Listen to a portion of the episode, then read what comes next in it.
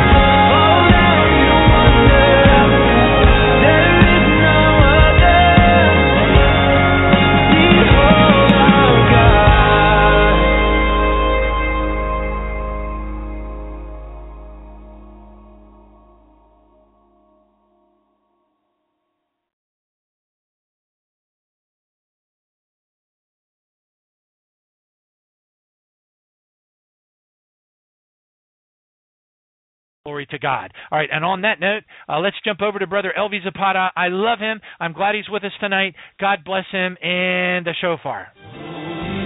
Oh, that's not the shofar. I pressed the wrong button. And the shofar. There we go.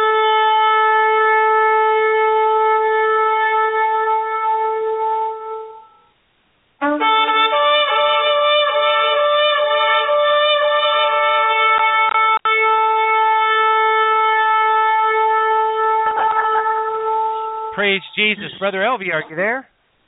Yes, I'm here, brother. Shalom. Shalom. Praise God. Oh, I'm so glad you're here, brother. I just love having you on the show. God bless you. I'll never forget the day that I I, I didn't know who you were, never heard of you before. Uh, you know, you could have you could have, you know, jumped through the uh, uh the the window of my hotel room in New York and said, "Hey, I'm Elvi Zapata and Jesus is coming." And I'd be like, "What?" You know, running for. But I saw you on that your I don't know how this is going back years and years. But um Yes. you were you were telling people it was right when your ministry I think was starting on YouTube and you were telling people you were really sad and you were saying brothers and sisters I have some bad news for you. Uh not a lot of us are going to make the rapture. Not a lot of us are going to make the rapture. A lot of us are not going to make it. You have to live righteous. You have to live holy. And and he started to explain and he told and then you went into a testimony of the, how you were taken to heaven. And and I remember so here I am in this. I'm standing on a balcony. At, at you know, I do a consulting work, and I'm I was doing a consulting job in downtown Manhattan. I'm standing in this hotel room balcony. You're playing. Your your video is playing on my laptop. This this has to be like 2010 or something. This is way back. And then I come in. I come running into my my my hotel room, and I'm looking at my laptop, and I'm going. I didn't say a word. I was mesmerized. My my mouth was hanging open. I was listening to every word you said and tears just started to roll down my face. They it was like gushing tears. I can't explain it. It was like the Holy Spirit just came over me. Tears were rolling down my face and I could not I was riveted. I could not move and I listened to every single word you said. I think that video was probably about 30 or 40 minutes long, and all I could do was cry the whole time because I knew every word you were saying was true. Praise God for you, brother. Amen. Well, thank you, brother John. Lord, the Lord Jesus Christ visited me in 2010 and and said He has chosen me to bring His message to His people and he had me make a video on YouTube back in 2010, and I told the Lord that why did He have to choose me? There were other people better than I that could speak better than me, and that could do a better job than I could. And He says no, that He wanted to choose me.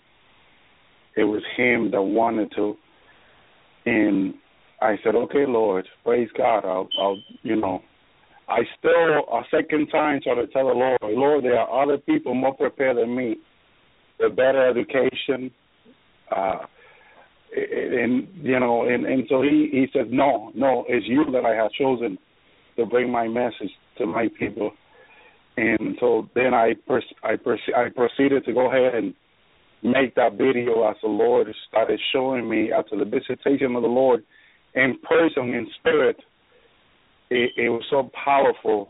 Jesus standing right in front of me, and I can see his face, I can see his whole body and all that, and him speaking to me. The only thing I could say, I'm not worthy. I am not worthy.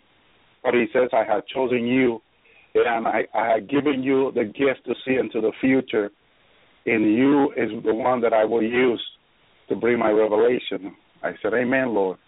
And then I proceeded to, to make that video on YouTube as he guided me to, and and it just thousands of people have been touched by the Lord. And the good thing is, that thousands of lives have been saved. All glory to Jesus, not to me, because he he has been the one that he's the only one that can convince sinner of their sin, because he's a person of the Holy Spirit, and he says that the Holy Spirit will convince sinner of their sins, and that's exactly what he has done, Brother John. Yeah, you can say that again. Praise Jesus. Let me tell you what. I I you know, I I got the bab- I received the baptism of the Holy Spirit when I was 9. And um, you know, even if you backslide, uh, that never leaves you. You know, that that you know, the the gifts of the Holy Spirit and the infilling of the Holy Spirit never leaves you. And um and I could just I can't explain it. I can't explain it. There are certain people when they talk, there not a lot, not a lot, very few, very very few Matter of fact, in mainstream Christianity, I don't know a one that can preach that moves me. But when I was watching that YouTube video, I was overwhelmed. I I was like I said, I was speechless, and I knew it. I knew every word that you. It was it was like you weren't even speaking, brother. It was like the Holy Spirit had your tongue, and you were speaking right from the throne room of God. And I couldn't do anything but just cry and cry and cry. And I know none of us are perfect. None of us hits. No, none of us are batting a thousand. We all make mistakes. We all see through the mirror dimly. That you know, no one's going to be perfect. But let me tell you something. For me that night, that was the message I needed to hear. I needed to know. I needed to know. That was my personal wake up call. Oh, and believe me, that was just the starting start for me. I mean, praise Jesus, and for many of us, that was a starting point. And then, you know, the Lord, you know how it is. Once the Lord opens the door, and He convicts your spirit, then it's like the floodgate opens and all of a sudden you start seeing things in all over the Bible through people's testimonies that are tremendously convicting and it's like the turning point in your walk and then you become hungry for righteousness. You become hungry for holiness, and all you want to know is more and more and more about the kingdom of heaven, which is why you're here. Tell us about the kingdom of heaven. I know we have a lot of territory to cover. we, we, we, we put in we put in the title heaven, the valleys, the great tribulation, and the new millennium. I don't want to. I, I want to make sure we touch upon each of those areas uh, uh, a, a little bit tonight, and we only got you know an hour and fifteen minutes. But brother, would you start out just just assume because you know how it is you know all churches whether they're electronic churches or they're uh brick and mortars churches they constantly have movement of new people coming and going all the time. And i know we have a new li- lot of new listeners worldwide tonight and i'd love for them to hear tell people about some of the things that you saw in heaven how amazing how the music was about playing instruments how good the food was how beautiful things were. Please if you would Okay, I I would like to share that this this past Thursday, uh, Thursday the 22nd of October, three days ago, uh, I was taken to heaven by Jesus to the third heaven again, as I for a while have not been taken to heaven, and I know that the message the Father has given me was also for me to share tonight, because I have when I asked I had asked Jesus when I spoke with Brother John through email what do you want me to share on, on, on John the Baptist program, Lord? What is it that you want me to share? I don't know. What else? You, what do you want me to bring to the people? And I know that when Jesus took me to, I spoke with John. I believe it was Wednesday and then Thursday through email. And I just wanted to say, John, you're not going to believe I've just been taken to heaven, the third heaven again. And the things Jesus shown me are incredible. Praise the Lord. But Awesome. the opportunity to share, it's not a coincidence, I know. Praise the Lord. Because he let me know you will share this on John the Baptist program. Praise the Lord. Praise God. Hallelujah. And I tell you, brothers and sisters, as the Lord took me to the third heaven, um, it was incredible because I had asked the Lord that I wanted to to see the garden, His garden, which is the garden of Adam and Eve. And I heard testimony uh, of a sister that had been taken to the garden. I believe it was Choo Thomas, who's been also here on the Lord's Hour. She is in heaven also. I seen her in heaven after the Lord taking her to heaven. She is in a glorified body, young body, and there were things that uh, I, I'm glad what, how John said uh, things. You know, I, I I thank Brother John because he support he has supported me since the time we met, and and never criticized me, brothers and sisters. There were there were things that I said that that a lot of people did not understand, and I remember John going on his program and explaining them and telling the people there are things we don't we don't uh, uh are not too clear, but you know, praise God, we should pray about it. And I thank Brother John because he has supported me, my ministry, and not criticized me on his program. He's always been supporter, and I thank Brother John for that. But uh, what I want to say is that Choo Thomas, brothers and sisters, she is in heaven after she got to heaven back, I believe it's 2013. Um, I believe it was April. She was uh, before that here on, on, on Tribulation Now, and she shared uh, revelation from the Lord about the things to come. But there were things that she said that it was just a misunderstanding. She said that the tribulation had uh, the tribulation had begun, and and that we were in the tribulation. And, and some people misunderstand the message. Even if you go back to her message here on Tribulation Now, and you listen to it again, because I done that myself two or three times. And what she said was the beginning of pain, beginning of pain, which a lot of people call it the tribulation. And she said that at the beginning, 2008, beginning of pain, but the Lord had, had uh, uh, uh, revealed to, to Thomas. It was not the great tribulation. And so when when I saw her uh, in heaven, and, and it was before the throne of the Father, the throne of God. Jesus was there with her. She was standing next to Jesus. She gave me gave me a hug and a kiss on my cheek, and it was um so special. And Jesus proceeded to say to me, "You know in part, you prophesy in part." He says to me, and I immediately ran to to I believe it was First Corinthians uh, 13, 12, 13, that he says, "You know in part, you prophesy in part." And to me, was so often Jesus quoted the word to me. So uh, the things that we, that we don't understand, when someone says something, it's better to pray and seek the Lord because the Lord can reveal them to us, brothers and sisters. He can do that. And there are a lot of things we don't understand. Uh, uh, two times I was standing there with the Lord, and Father God calls me up to the throne to speak with me while Thomas is looking at me and the Lord, and, and he just began to talk to me and it was so amazing because it's all about the coming of Jesus to pick up his bride. He is ready. He is prepared. Now, this Thursday morning, when I was taken to heaven, Jesus, uh, Jesus and I began to walk in the garden. We walked together for three hours. Three hours, brothers and sisters. We walked from two in the morning to five o'clock in the morning. We walked in that garden in heaven, and uh, Jesus walked in the cool of the day, the Word of God says, early in the morning. Praise the Lord. Early in the morning, every day, Jesus goes to the garden and walk in that garden. Why is that garden so special? But Jesus, uh, Jesus when I was walking, he was walking at my right hand. He's always at the right hand, right hand of the Father. Told the disciple to turn to the right. He's always right.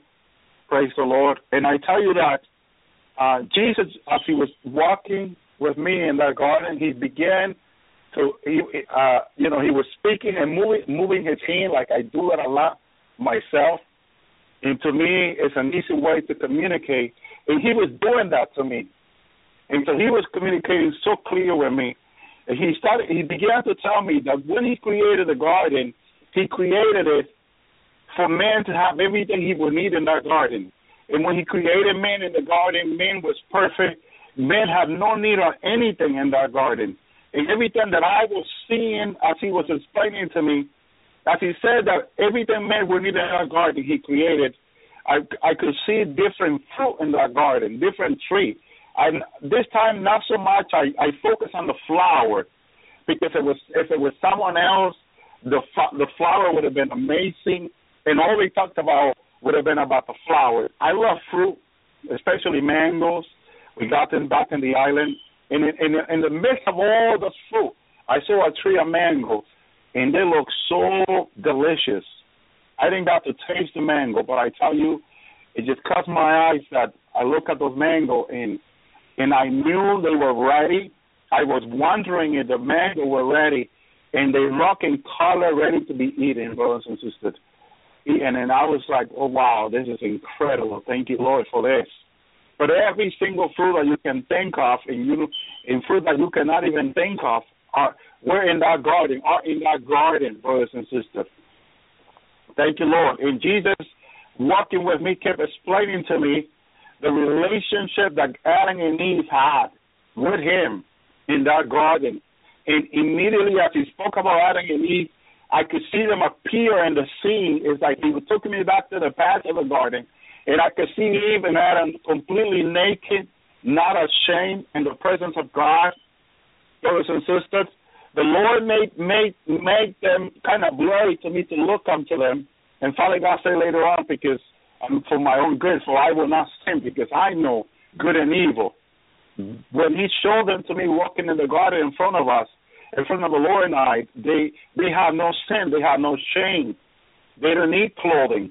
The clothing of them was the presence of God. That was the clothing. Praise the Lord. And praise God, brothers and sisters. I could see the hair of Eve. It was she had long hair, lots of hair. I could see Adam, a young man, no more than 20, 25 years old, both of them, very healthy, very young. I knew I did nothing to make them sick in that garden, brothers and sisters. Praise the Lord. And then the Lord and I kept walking, and as He said in His Word, the the, the river that divides them four, we walk into one of the river, and the Lord and I went in, and I I wanted to say to the Lord, Lord, the river looked kind of deep to me. I don't think I want to go into the river, but He said, come, come, just come. So I proceeded to go with the Lord into the water, and we went in the water. We crossed the river to the to more the center of the garden, and the Lord and I um, came out of the water. Immediately we were dry. Jesus was dry. Like I'm looking at I'm looking at his garment. That the water he was completely dry right away. I was completely dry right away, and I'm like, oh wow, this this was this garden is incredible. My goodness, what a what a blessing to be able to to live in this garden, brothers and sisters. Praise the Lord. And he continued to explain to me so many things, brothers and sisters. So many things about the kingdom of God. How God has made everything from the beginning perfect. And I knew that the presence of God, the presence of mighty Father Jehovah God, is all over that garden, all over that heaven. Brothers and sisters, as it was in the garden, He walks in that garden. Jesus loved to walk in that garden, brothers and sisters. And I saw a sheriff. The Choo Thomas talks about the sheriff and the entering of the garden. Has an, an entering. I didn't see an, an, an exiting door, but I saw an entering door. It might be both because it's wide enough for you to come in and go out. And, and the sheriff was right in the entering of the door. And when I looked at the cherubim, the sheriff, taking care of the garden, the God says in Genesis uh, 3 that the, a, a, a firing sword and a, and a sheriff were there to take care of the, the, the entering of the garden when Adam and Eve were, were cast out of the garden, brothers and sisters, was, was kicked out of the garden. And I tell you that uh, that sheriff is still there. I looked at that sheriff. He looked like he had an armor, a shining armor, like made of gold or some solid material all over his body. And when I looked from the bottom of his feet to the top of his head, it was like looking at the Empire State Building, brothers and sisters. So tall, so huge, such a mighty angel of God. Praise the Lord. I tell you, God, God is amazing. Praise the Lord. And and Jesus began to talk to me, and then the Lord says, Tell tell my people that there's laziness in them. There's laziness in them. Tell them that they need to seek me with all their heart. With all their heart. Peel their heart for me. With all their heart. Thank you, Jesus. Praise the Lord. He says, because there's laziness and them. And why, when we so close to the entrance, Father God is coming. Am I right? It, I, I, he was like a giant coming to the garden, and I knew it was my Father. I could not see him completely, brothers and sisters. I could not see him completely, but I, I could see the image of him because God is a spirit, brothers and sisters. And God, Father God, was coming. And when he was coming, I was standing next to Jesus, and he says, My son, with such a loving, caring voice, brothers and sisters. Thank you, Lord. Praise you, God. His presence filled everything in heavens. And as Father God was coming right there to meet me, because I had asked the Lord day prior that I wanted Father, I wanted Father God to speak to me. And Father God had an appointment with me because I had asked the Lord, and He was fulfilling, hallelujah, the appointment. He was there on time. Praise the Lord. Thank you, Jesus. And I tell you, as Father God was coming, I could hear thousands upon thousands of angels saying, Holy, holy, holy is the Lamb who is worthy to be worshipped, who is worthy to be praised. And they kept praising the Lord and singing unto him. And they kept saying, Worthy is the Lamb, worthy to be worshipped. Praise to God, hallelujah, in the highest. It was such a special worshiping.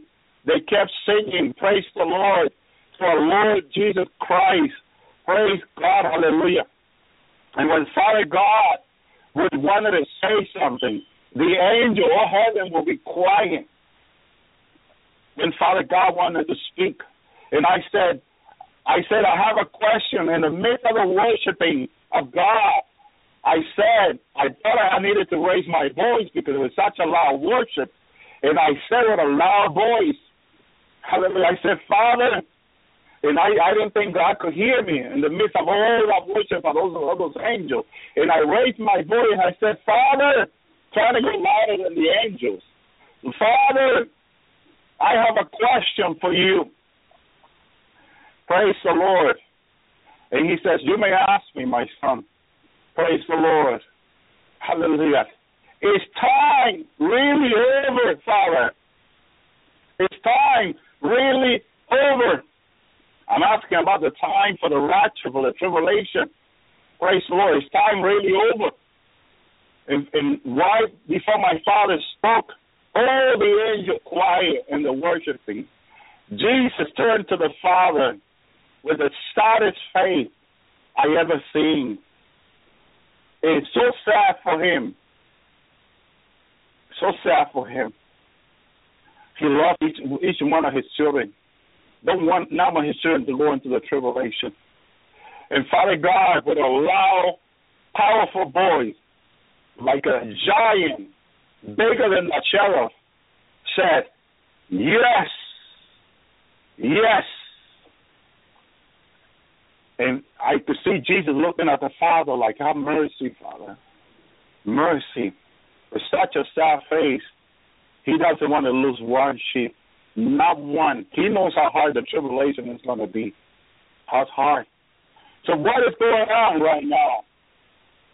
We are in the day of the Lord. This day of 24 hour, Jesus is asking the Father for more time for someone to listen and repent and turn to Him. So the day of 24 hour is being repeated. No one notices. There's one way that we notice that the day is being repeated. You find out, do you notice that when you go to bed, you you go to bed tired, and sometimes you wake up even more tired. You don't get your rest because the day, because the mercy of Jesus is being repeated, brothers and sisters. A sister a week prior to this revelation of the Lord had told this to me on the phone, and I said, I don't know. I don't like to speak on things I don't know unless the Lord reveals them to me or talk to me about them. Thank you, Jesus. And praise God. And she says, Your Lord, I revealed this to her. That we are in the day of the Lord.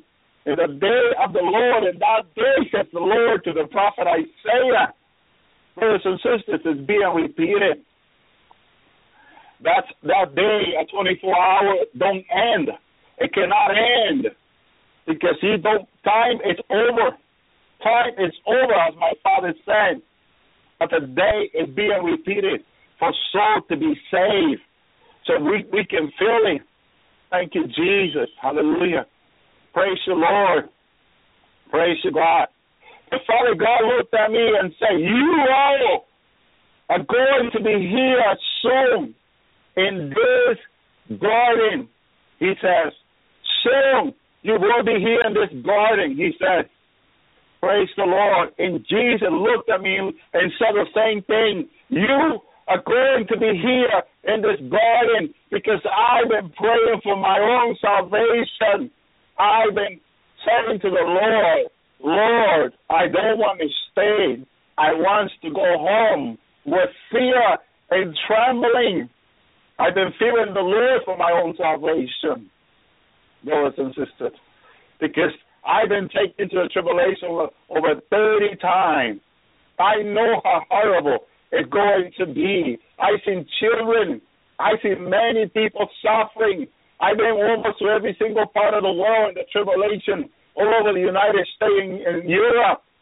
Brothers and sisters, the pain that is coming on this earth is going to be so horrible. People cannot even imagine. They cannot imagine, brothers and sisters. Thank you, Jesus. Hallelujah. And I, I don't want to preach fear to you. We don't walk under the spirit of fear. I want to speak knowledge to your heart and mind that you understand that the word of God is true and it's going to be fulfilled. It's going to come to pass, brothers and sisters.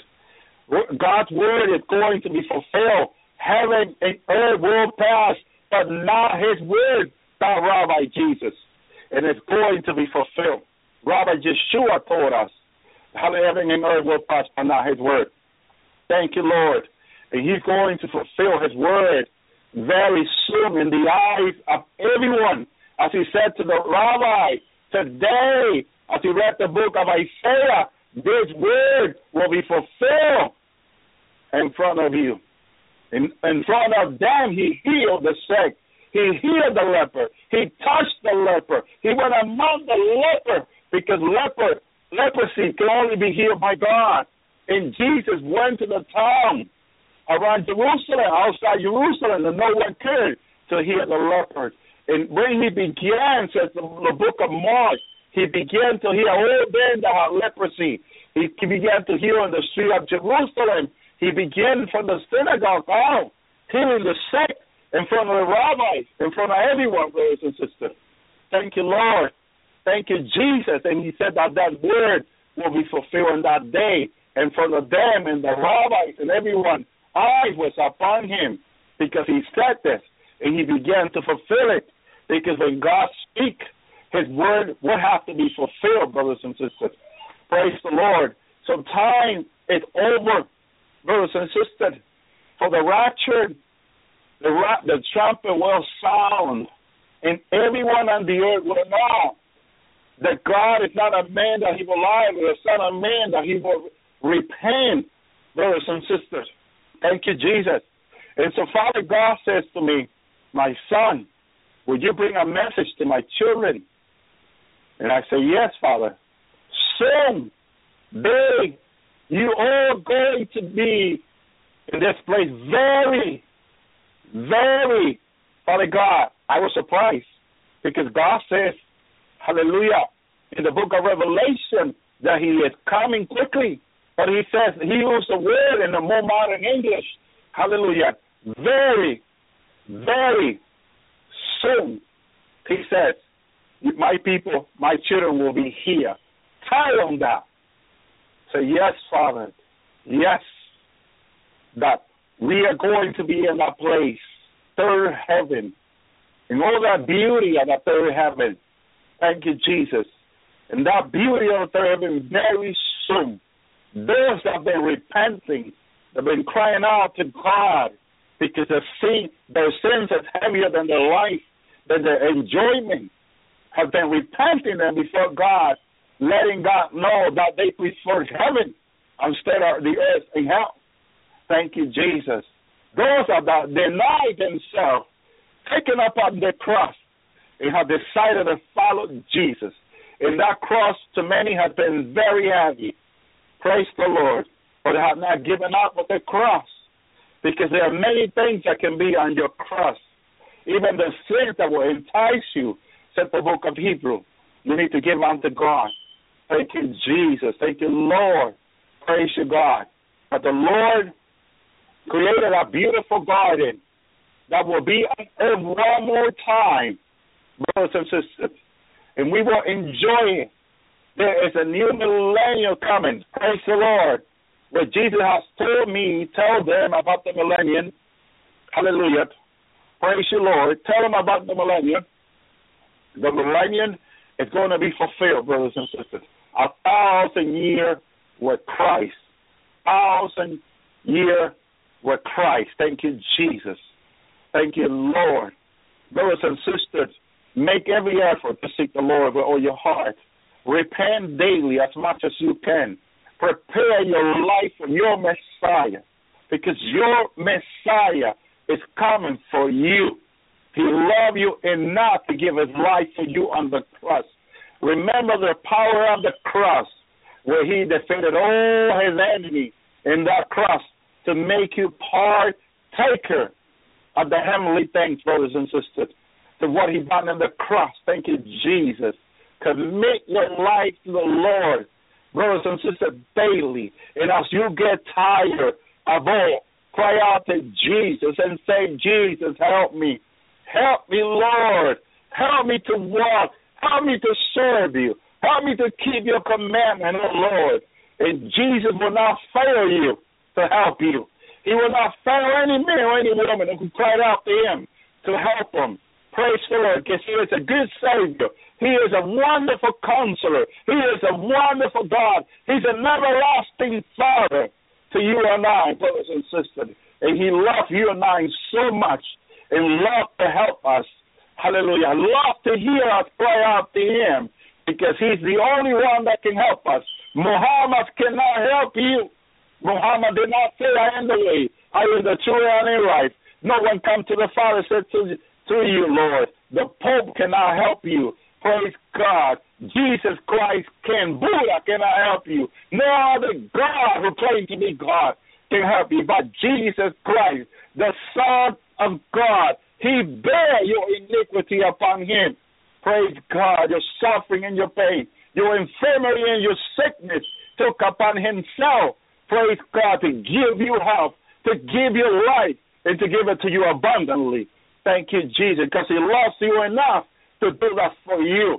Who else has done that for you? Who else has been willing to die for you but a Lord of love, Lord and Master Jesus Christ, the Son of God, who loves, hallelujah, our Maker, our Creator. Praise you, Lord. I can see His delight in the garden as we walk together, and He talked about man when He created man in the garden when he created woman in the garden for his delight, for them to have a relationship with him, for them to walk under his protection, to walk under the shadow of the Almighty, where he knew men would have peace and protection and love and caring from God. Oh God, everything he has is available for his children, his protection. Thank you, Jesus. He will, you will not lack nothing if you serve him. He will make sure you have enough. Why is the world lacking? Why are the, why are the people going hungry? Because what is lacking, what is more important than them, is relationship with the Creator. Where the Creator, our Rabbi, the Lord, our Lord Messiah, Jesus Christ. Hallelujah, the God of Abraham, Isaac, and Jacob. That's a relationship that is missing in people's life. And then, as you seek the kingdom of heaven first, Every other thing is added unto you. He will add every need you would have. He will supply according to his riches and glory, and you will have no need of food. He will supply you enough, brothers and sisters, as you seek him and cry out to him for more. He has a lot more, so much abundant. Praise the Lord than the United States and the kingdom of Solomon has for you. Jesus Christ has a lot more for you to give, but He wants you to come to Him so He would help you, that He might help you, that He might be your provider, that He might be your helper. Thank you, Jesus. He has His Spirit available for you. The same Spirit that raised Jesus from the dead was there in your mortal body, would help you out to serve God. The Holy Spirit was standing in that place right in front of me looking at me, I can see him in that beautiful heaven. Thank you, Lord. I want to give him a heart. Praise you, Lord, but it is not the time yet. Praise the Lord. I told Jesus as we walk together, Lord, I want to stay in this place. The Lord indicated that it was not the time. Very, very soon, we will be in that place together. And the Lord and the Father both confirmed to me that I will be there with them I've been very nervous about the rapture, brothers and sisters, because I know it's close, and I don't want to stay, brothers and sisters. I don't want to stay. I don't trust my flesh. I don't trust men. I don't trust the devil either. I only trust Jesus. I thank you, Lord. I thank you, God. Hallelujah. Brother John, any other question? Oh, amen, brother. Let me tell you what. I'm on fire, brother. I'm on fire. Hallelujah. Hey, I'll tell you what. I feel exactly the same way. I, you know, I cry all the time. I'm like, Lord, get us out of here. This is a filthy, dirty, ugly, nasty place. Praise God. I am always in tears, beseeching the Lord and saying, Father, please, Maranatha, have mercy upon us. You know, um, you know, I was just talking about in the early part of the uh, uh, program uh, in Luke 12, uh, verse 37, where it talks about the first watch, the second watch, the third watch, uh, that we're supposed to keep our lamps burning, uh, the oil in our lamps burning, uh, that you know, and watching for Jesus, the first, second, and third watch, and and and how exciting that is. You know, that in the book of Ruth, you see the uh, Ruth who is a type of a, a, a Gentile, and she goes after. Uh, ultimately, she she becomes married to Boaz, who's a type of Jesus, kind of typologically speaking, and she gleans, you know, the the the barley. She she's going through the barley harvest. Then she goes back and she's gleaning the wheat from the wheat harvest, and then she gives herself to the bridegroom, who is ultimately Boaz, which is a type of Jesus. And it's just so exciting to consider the possibilities, you know, of possibly a, a, a barley harvest, a wheat harvest. I think that there are mysteries associated with the rapture that are beyond our understanding uh, that could include uh, more, potentially more than one harvest uh, for the bride. Uh, you know, I don't know that I don't know that it necessarily uh, is every single one is the bride. I don't know because there are mysteries that haven't. You know, we, we we're not sure about them yet, but it's so exciting to consider it, and I think it's real important to balance. I think you would agree with this. It's very very important to balance the good news you know, with a reality check, you know, um, and I know that you were shown a lot of things. You were shown, you know, of course, the incredible beauty of heaven, the golden streets. Uh, I remember you talking about how, uh, you know, the music was unbelievable and how people could play any instrument they, that they wanted to, and I was just crying listening to it. I couldn't believe how awesome. And but one of the things that was kind of sobering and it, but but yet for me it was one I think of one of the most important messages you've ever brought forward. And it wasn't just you, brother. It wasn't just you. It wasn't your. Uh, bro, it wasn't uh, Larry either. There was a lot of people that brought this message forward. Uh, Choo Thomas, a big part of her book is focused on this too. Would you help people to understand how very huge heaven is and that and that the rewards that we are given are not all the same? Because we you know the church has given us this notion in our head that's incorrect that we're all you know treated exactly the same. We all live on the same street. We all get the same rewards. And i, I don't think it's fair and i think god is revealing the mysteries now like never before to help us. What a glorious time to be alive right now that the mysteries of the bible are being unlocked by people who are blessed as you've been to help us understand that how we behave and the works that we do are rewarded accordingly and it makes a big difference in where we who we become and where we are in the kingdom of God in the city of God, you know, the kingdom of heaven when we arrive. Will you help people to know about the valleys and the outer darkness and all the different places and how big heaven is and and and and how important it is uh, that we put an effort forth and be obedient to the scripture? Amen. Thank you, Lord. Thank you, Jesus. Yes, brother. Yes, I did share. Definitely. Heaven, brothers and sisters, Heaven is so great. Heaven is so awesome, brothers and sisters, that it cannot be compared with anything. Thank you, Jesus. Can, heaven cannot be compared with anything, brothers and sisters. Praise you, Lord. There are different neighborhoods in heaven. Each neighborhood is totally different from one another. Uh, everyone live within their neighborhood. Praise you, Lord. I knew that there were people from different different uh, race and color who are chosen to live in different part of heaven, and the Lord grants them that they would have their own neighborhood with their own people and rejoice with their own people. Praise the Lord. It's not that anyone is not welcome. It is, but everyone gets to have different reward in heaven from God. Thank you, Jesus. Praise the Lord. And you get to speak with each and one of those persons. You get to meet them in heaven. You get to visit those neighborhoods. Thank you, Jesus. Praise the Lord. And, and you get to enjoy whatever they enjoy in the neighborhood. Everyone like different things in heaven. And so everyone, God allows them to have them in heaven. Thank you, Jesus, like different different uh, fruit or different uh, drinks. Praise the Lord. Different things, different rewards that everyone is going to be rewarded differently, brothers and sisters. Thank you, Lord. Not everyone is the same in God. God knows everyone's heart. Praise you, Lord. Thank you, Jesus. Is I give you an example. I want to have an SUV in the millennium in a car. Well, God is going to grant me to have that. Some people say, why why do you need that in the millennium? And I say, why not? You see, there's some people say, why do you need to have certain like uh, things like that? Praise the Lord in the millennium. And I say, why not? And my Father Himself said that I would have this thing. Thank you, Lord. Why? Why not, brothers and sisters? Why cannot? Why can Elvi, we have? Elvi, Yes. I got to jump in. I got to share this with people because there's a lot. You know how people are. As soon as they hear something that makes them feel even a little bit uncomfortable, they automatically just knee jerk and they think that it's incorrect. And it, I'm here to tell you, folks, listen to what he's saying.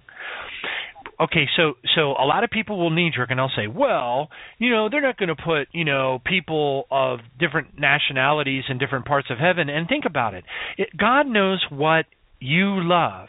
If you were born if you are a person who was born in Malaysia and your whole life you ate certain kinds of food and did certain kinds of things and listened to certain kinds of music and that what you loved, that's what you loved all your life. It was your greatest love. Certain plants, certain foods, certain animals. That was what you loved. God is going to give you what you love. It doesn't it's not about separating people according to their race. It's about giving them what they love. When it comes to a particular you know you're like why would you even need an automobile in heaven? I have a testimony from a young woman who is also taken to heaven and she met Jesus on the top of a mountain and over the side of the mountain there was a valley and they were looking down and there were children playing and animals playing and Jesus was in believe it or not he was in a Model T Ford with a little white kitten and he, and and and the the lady asked him Jesus why are you in a Model T Ford this is very unusual. I never imagined this. And Jesus looked at her and said, Because I like it. See, we, we are so limited. We limit God. We limit the possibilities. We limit His glory and how much He loves us. We don't understand that the things that we love dearly, our pets, the animals, the birds, the foods that we love to eat, all those things, you have to magnify it times a hundred to understand that life glorified in the presence. Oh, and don't even get me going. Hey, Elvi, tell them about how how oppressed it feels to be here on the earth. How there's a, a darkness and oppression that, that just is all around us when we're here. And then when you're in heaven, it's just lifted and you're in this like state of ecstasy, like euphoria, and all the darkness is lifted off of you. Tell people how it feels to actually be there.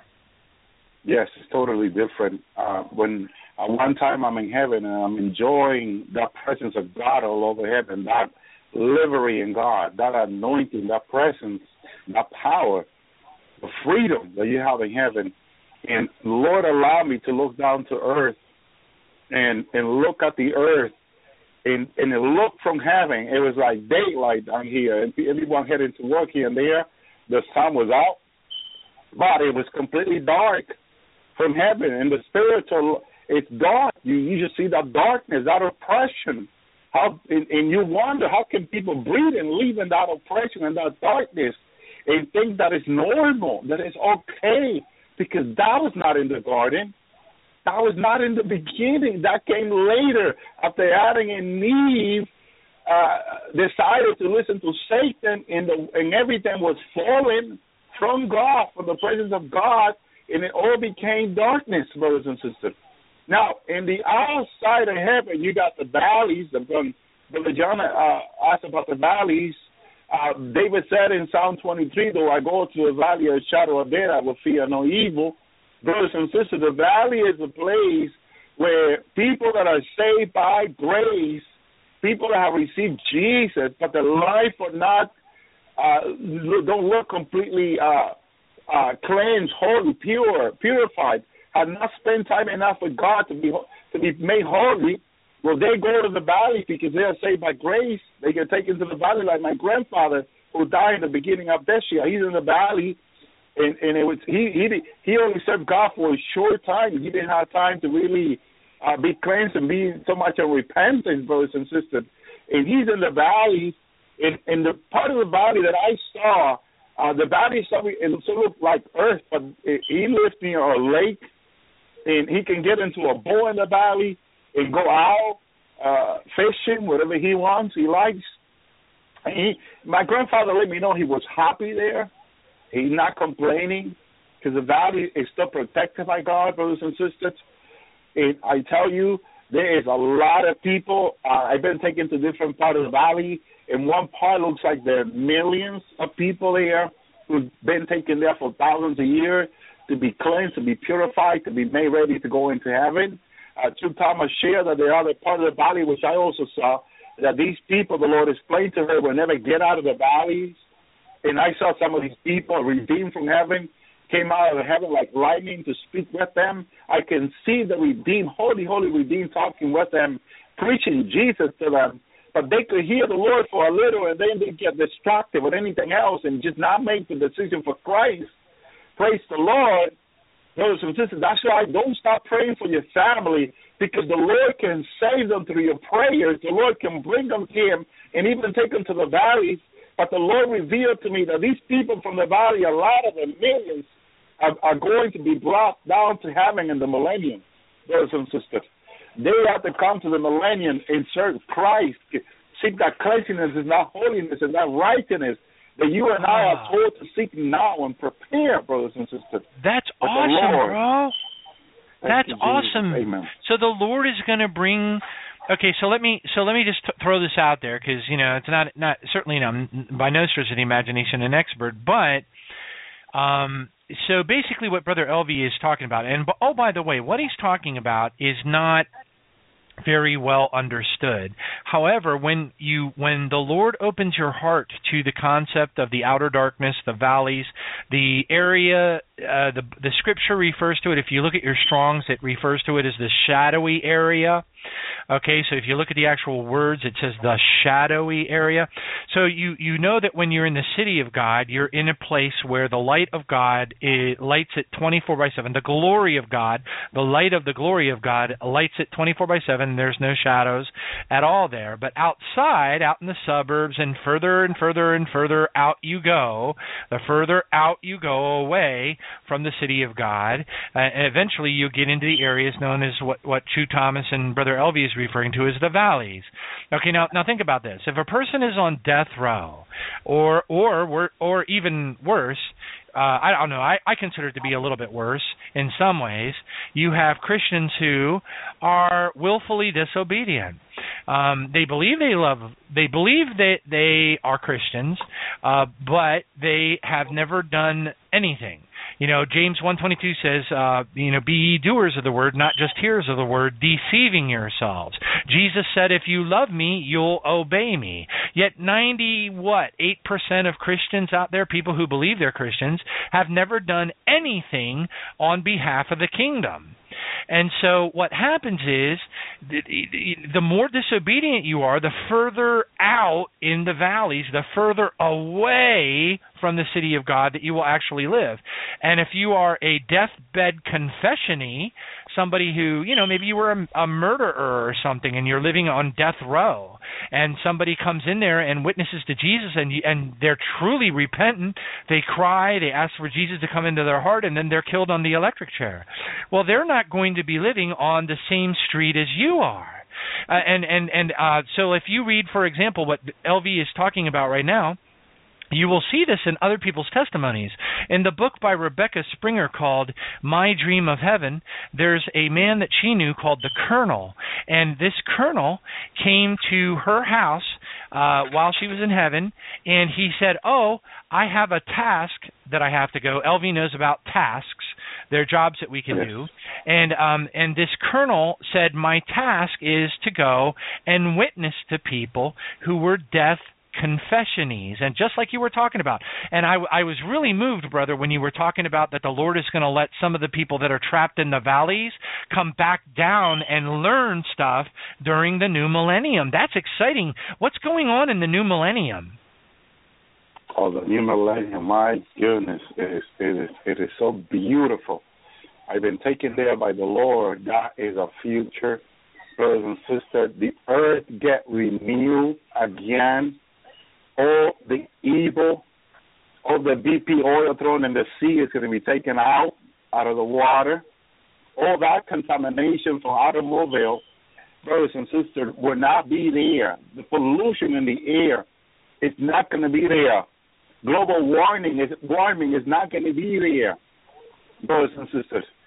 The Lord is going to take care of this earth and make it just like it was in the beginning. I saw automobile and trucks in the millennium, but they will not run on oil. He's not going to allow anyone to pollute the earth again. They might run on electricity, some type of electricity, but not on oil like it is. And man knows how damaging the pollution is, and they keep doing it, brothers and sisters. Praise the Lord. Praise God. But Jesus Christ is going to make the earth new. He talks about in Isaiah, new heaven and new earth. Thank you, Jesus. Praise God. And that's where we need to, that's where we want to go. Because the new heaven God is going to create, thank you, Lord, it's going to be so awesome, brothers and sisters.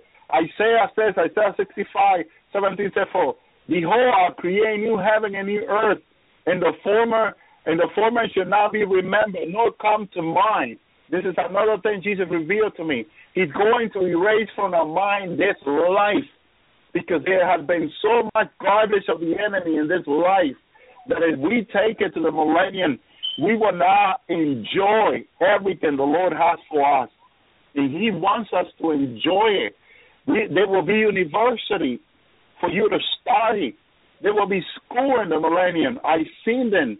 I've seen angels and redeemed from heaven who are ready to come down with all their teaching, brothers and sisters, with all their classes to teach humans who comes out of this time into the millennium, who comes out of the tribulation, those that don't receive the mark on the hand or on the forehead. They will be make a life again in the millennium. They will have a second chance to learn, to go to the university, to hear the message from angels, mighty angels, brothers and sisters from heaven. You're going to see angel 30, 40, 50 foot tall teaching you classes. And if you if you dial my message, how can you dial their message now? Because I'm a human in this body. But I tell you, these angels, they are 20 feet tall, 30 feet tall, giving you classes, giving you homework. Praise the Lord. Teaching you about God, teaching you about Jesus, bringing all this study to you. Well, you dial them as you me, brothers and sisters. Thank you, Lord. I don't think so. I think you will listen to them.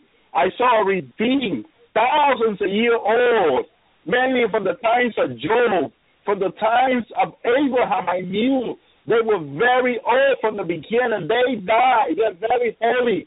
They've been learning heaven from angels, from God, and they're coming down ready to teach.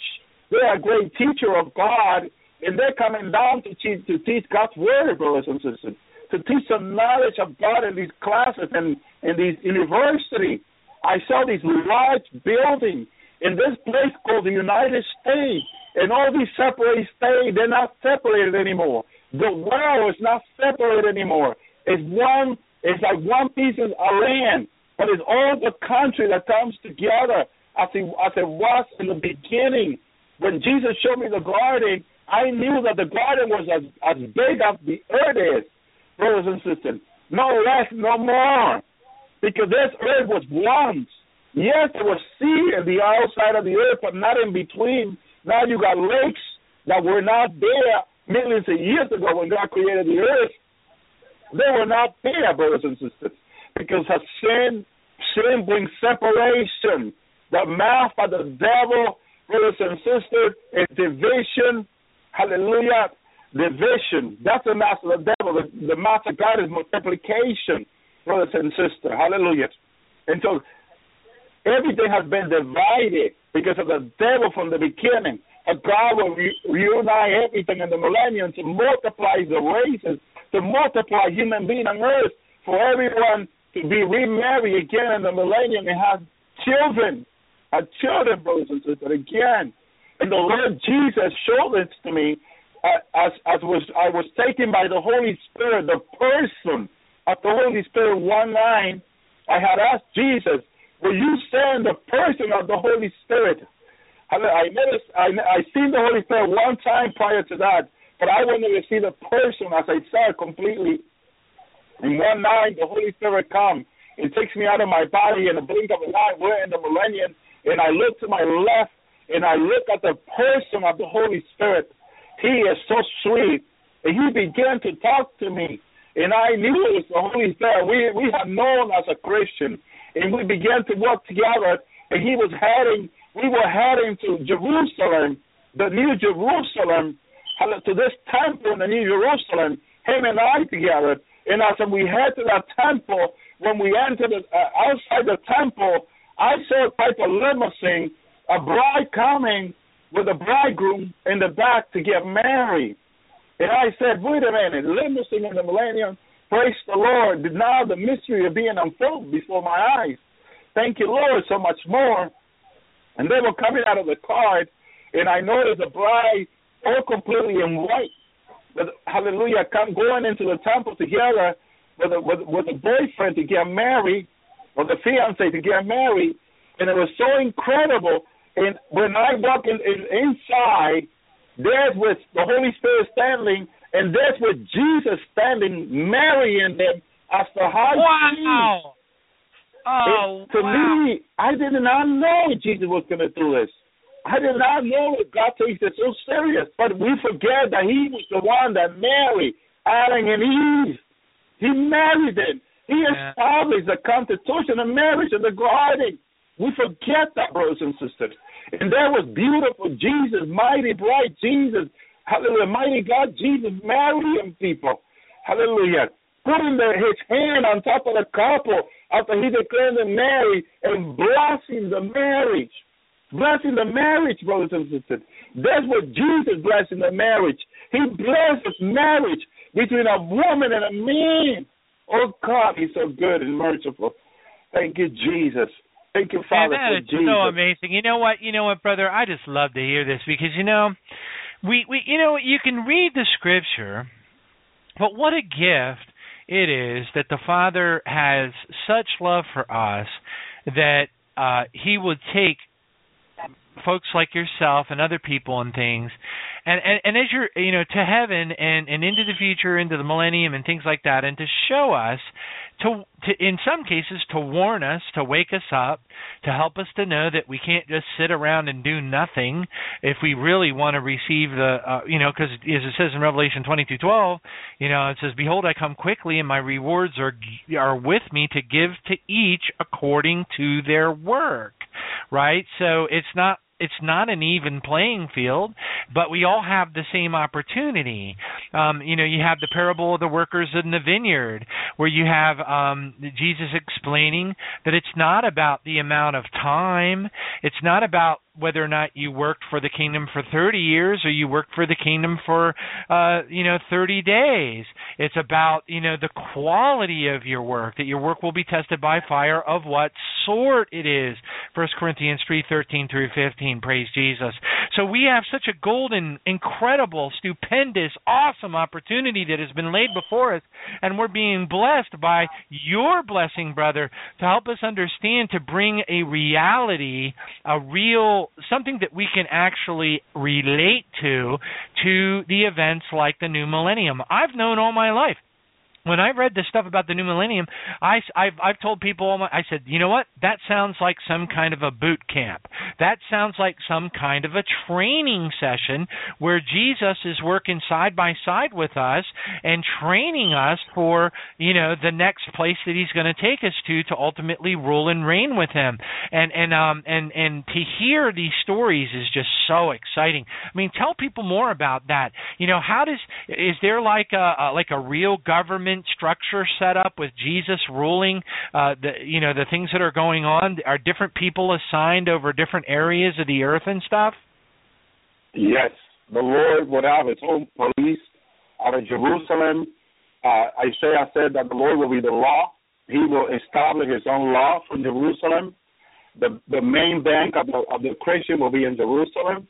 In Israel, I believe it's in Tel Aviv. The bank will be in Tel Aviv and and it's going to be incredible, brothers and sisters. Praise the Lord. the system the Lord is going to establish, He will have like we call here the FBI, the top the top agent. Just give you an example, brothers and sisters. It won't have all the mystery the FBI have, and, and they will not find the light of the devil either. Praise the Lord. They will serve Jesus. I tell you that. But uh, and then there will be the local police in different uh, different countries, different states they will have the local police, which they they know and understand that they have to work together with the with the with the police of Jesus Christ, and they have to stand for righteousness and holiness. I participated a few nights that I was taken to the Millennium with the local police. I, w- I was taken to class, and I took the class to be a, a police officer in the Millennium, and I passed, and I became a police officer. And I went out with them, brothers and sisters, arresting people who were committing sin. If a woman was selling herself, because there will be prostitution around the half of the millennium and on, brothers and sisters. I believe this is why one of the reasons the devil is going to be released for a short season, brothers and sisters, the Bible says, because people are there are people that still want to sin. It's not the Lord will, it's not God will, but it's it's what people wants to do. Praise the Lord. And God is not going to go against people's will. It's like if Adam and Eve wanted to listen to the serpent, he was not going to stop them. It was for them to say no to the devil, but they say yes, and now we see the result. Same thing in the millennium. If people uh, choose, uh, I've seen women who try to sell their body as man was having to do a task. I've seen them tempting them, and we walk immediately to them, and we arrested them, and they say, "What is the charges?" And we say because you're trying, you are seducing these men to sell your own body, and this is a crime.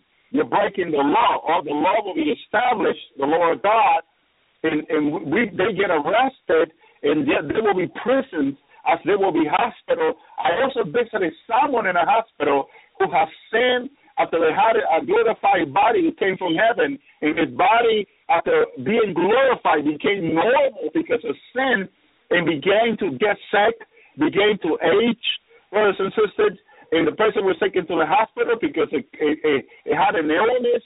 And I seen doctors in the hospital taking care of these people with medication and with prayer. I, I saw a doctor saying to this man, Would you like me to pray for you this time or just give you the medication? And I saw him saying, um, Give me the medication, but also pray for me. And so uh, you, people always have a, a problem with doubt and unbelief, brothers and sisters. There's been a sickness from hell for the heart of Satan that contaminates man to get them to have this unbelief in their life. And so they, instead of receiving the prayer, believing the Lord will heal them, and seeing other people that were healed, praise the Lord, because I, I, one of the doctors says to me, I know you. I know you're here to see and learn what happens to people, and it's barely uh, uh, uh, uh, what you see happening to people is what they choose to do out of their own choice, which God is not going to go against people's will, brothers and sisters. Praise the Lord.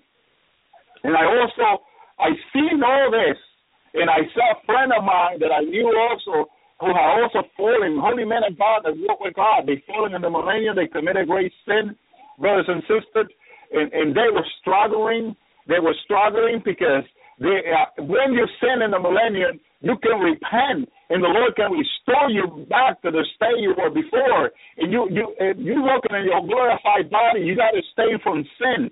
You cannot sin in your glorified body because then you become earthly body like the body you and I have now, brothers and sisters. Basically, the law of the garden. Adam and Eve work like in a spiritual body, glorified body. But when they sinned, their body became earthly body, brothers and sisters. Praise wow, it almost sounds like it almost sounds like like the Lord, like you know, uh, like like a, you know, the the metaphor or the analogy I was using was like a kind of like a boot camp, a training camp, and um, I've always felt that in my spirit that the new millennium had to be some kind of a boot camp or a training camp, and what you're describing sounds uh, suspiciously like the Genesis six four problem, where you had the sons of God who were at the time in glorified bodies, obviously, and then they came down voluntarily and into the daughters of men and bore children unto them, uh, e.g. the Nephilim, et cetera, et cetera. But it almost seems like that the people with the glorified bodies, e.g. the bride of Jesus Christ, are allowed. And I, to keep me keep me sane here, I'm just guessing. I don't know, but it almost sounds like those who were part of the bride, those who were glorified uh, at, at the time of the rapture, are the ones who are allowed to rule and reign with Jesus and are allowed into the New Jerusalem but but the temptation that exists in the new millennium is such that even those who are glorified have uh, like a like an additional test uh, presented before them where they could, uh, if they choose to, fall again and ultimately lose their glorification. Is that what you were what you were saying? Yes, yes, that Wow. could happen. I seen Wow. I seen very holy men of God falling in the millennium, and I wonder of this, but it's true, it is real. Uh, the earth it is just renewed like the Garden of Eve. God gives through Jesus Christ humanity another thousand year. Remember, Adam almost went to a thousand year with God, but it was it was it was it was the devil who tempted them and had them fallen. Well, another thousand year we have, praise the Lord, with God, and and now man again, by the end of the millennium, are struggling to serve God. Uh, I saw people rebelling against God. They didn't want to do God's will no more. They thought Jesus was too hard to them because the law, He is the law of the land, and He He He ruled with a wrought iron, brothers and sisters, very hard. He, he's not going to tolerate adultery, fornication, and all these things. He's always willing to forgive to those that repent. But those that wants to continue to sin, they they are going to get themselves in so much trouble, brothers and sisters. Yes, it will be great revelation of God. Like Isaiah said, like the water covers the sea, with the knowledge of the Lord be on the land, for sure in the millennium.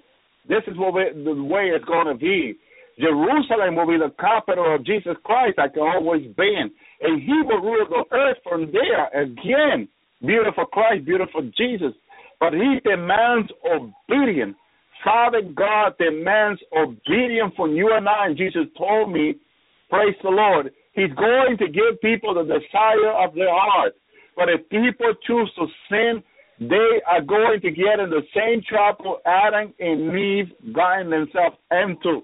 It might even worse because the devil is going to be loosened for a season, short season, which the season is three months, brothers and sisters, according to our calendar, three months.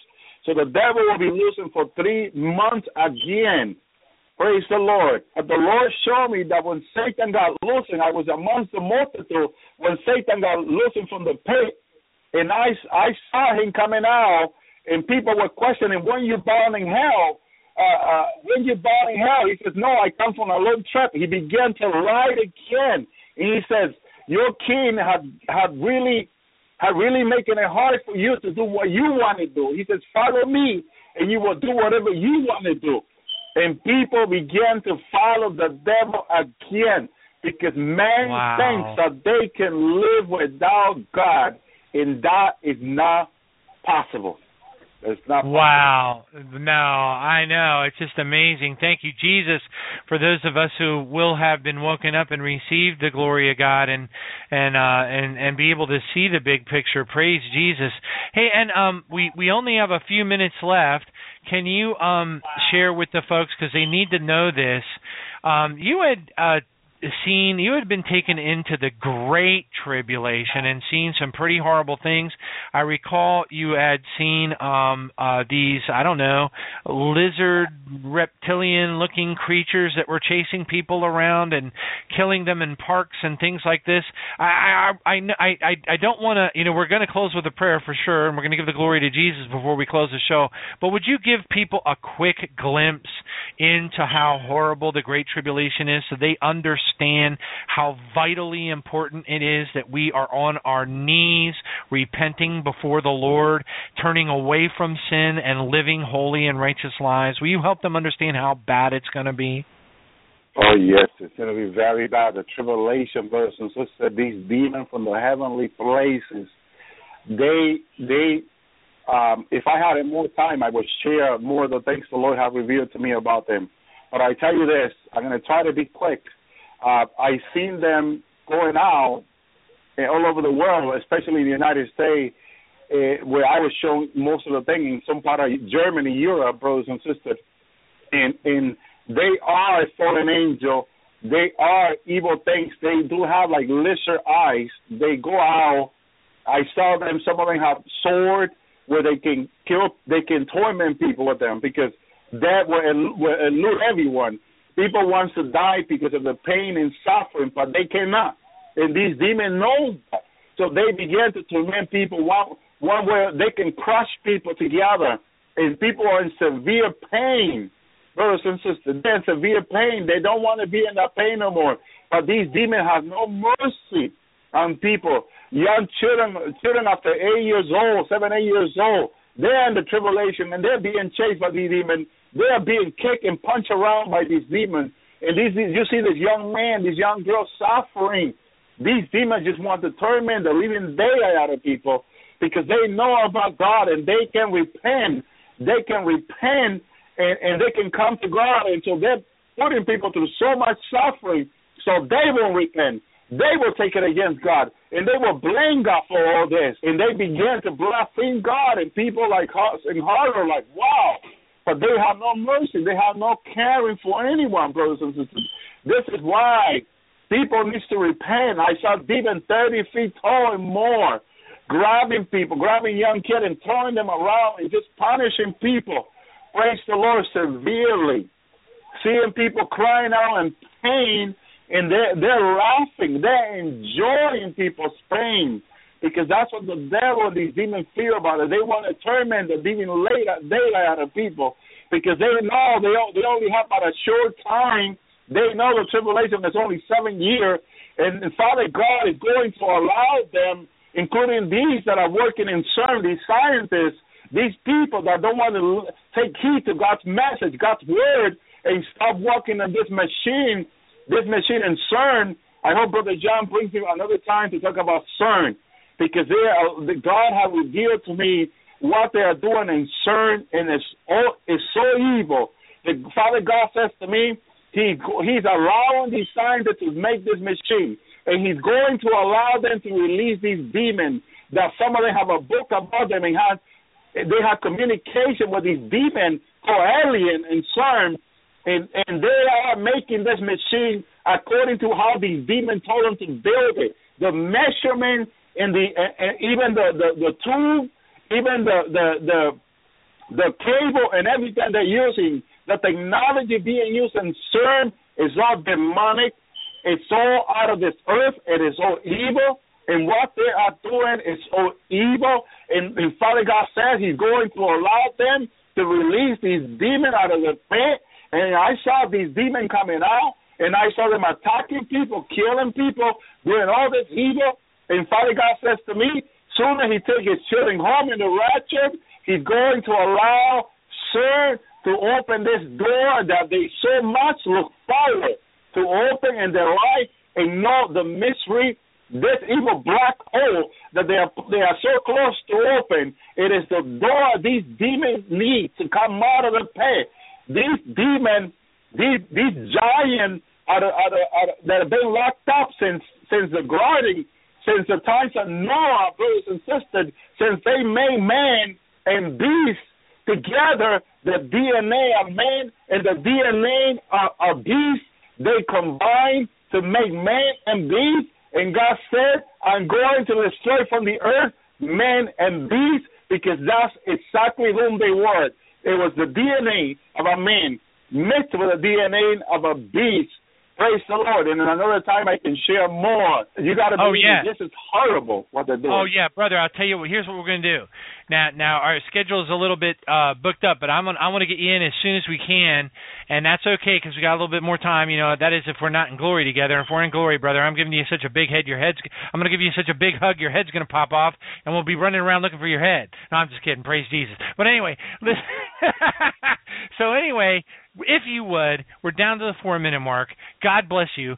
We're going to go ahead and schedule you if you if you would join us because we would like to give give you a, a whole hour and a half to share with people the things that the Lord showed you about just the great tribulation because people need to understand negative motivation that message is powerful because it will help people understand that well let's be honest God is not just love.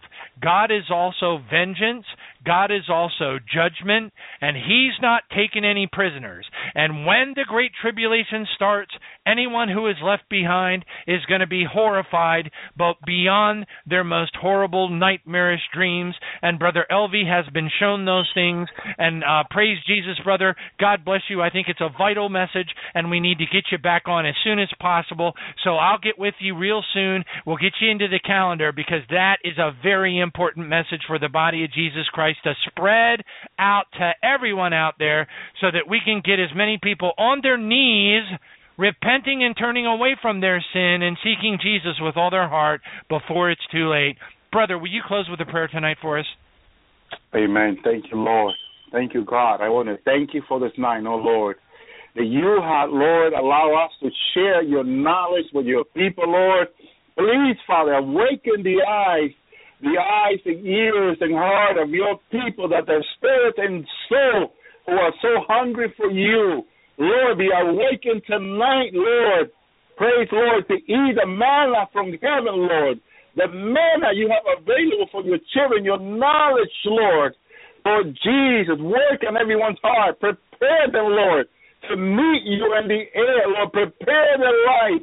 Lord Jesus, prepare them, Lord, to meet you in the air, Lord. To meet you in this rapture, Lord. Awaken them to the hour, Lord Jesus. I know you're not giving up on anyone, Lord. Anyone, Lord. Help them, Jesus. Help your people, Lord, to, come close to you, Lord, and be delivered from the evil, hallelujah, and little knowledge and wicked knowledge of the devil, that they come to the truth, Lord Jesus, because your knowledge of truth will set them free, oh Lord. In Jesus' name I pray and I thank you, Lord. Thank you, In Jesus. Jesus' name, hallelujah. Thank you, Jesus. Amen. Thank you, Father. Glory to God. You. Folks, be ye doers of the word, not just hearers of the word, deceiving yourselves. Get the word out to people. Send this out. Put it on your Facebook pages. Put it out everywhere. Help people understand that we are given the greatest opportunity since before the foundations of the earth, and that time is now. Glory to Jesus. Thank you, Brother Elvi. What a great message tonight. God bless you. We'll get you on Thank the calendar brother. Real soon again. Thank you so Amen. much. Shalom, brother. Okay. Shalom. Shalom, brother. Thank you.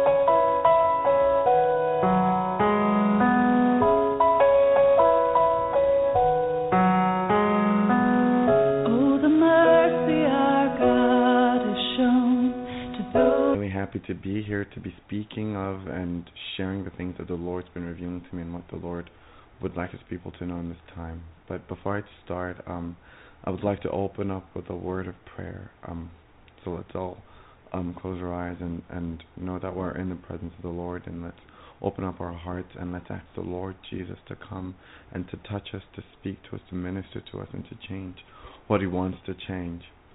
Father God, in the name of Jesus Christ, we humbly come before you this day.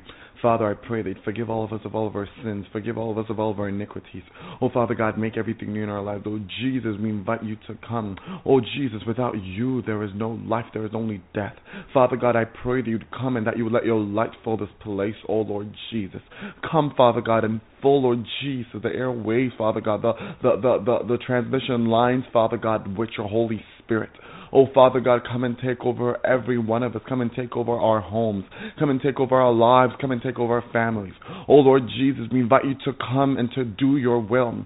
Oh, Father God, we ask you to establish your kingdom in our hearts, oh, Lord Jesus. Because, Father God, where there is your presence, there is your Spirit, O Lord. And where there is your Spirit, O there is an answer, Father God. There is freedom and there is deliberation. Oh, Father God, pour your anointing, pour your presence upon us. Father God, I pray that in the name of Jesus, that you'd fill all my brothers and all my sisters with your Holy Spirit. Oh, Father God, with your holy fire, come into us and come and cleanse us. Oh, Jesus, come and pour out your anointing. Come and pour out your favor. Oh, Father God, let your will be done in all of us right now in the name of Jesus. Oh, God, break every curse. Oh, God, break every yoke. Oh, God, break every bondage. In the name of Jesus, I reverse every work of Satan in the lives of anyone that is listening. I rebuke the works of the devil from the lives of all my brothers and all my sisters that are on. Oh, Father God, forgive them of all their sins. Father God, forgive forgive me too of all my sins. Forgive us of our sins.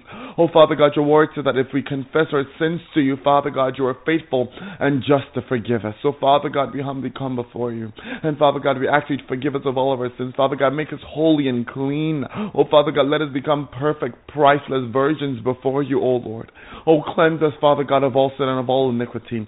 Father God, I pray that as, as I'm going to speak, let these words not be my own, but Father God, let them be your own words. Father God, in the name of Jesus Christ, I pray pray you speak to me. I decree and I declare in the name of Jesus that you will touch your people, that you'd minister to your people, that Father God, the spiritual blockades in your ears will be removed, and that you'd open up their ears so that they can hear you.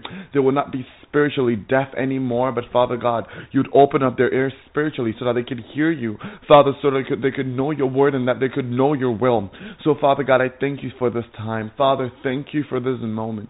Holy Spirit, I thank you. Oh, Jesus, come, Jesus, come and touch everyone because, Jesus, without you, we can't do anything.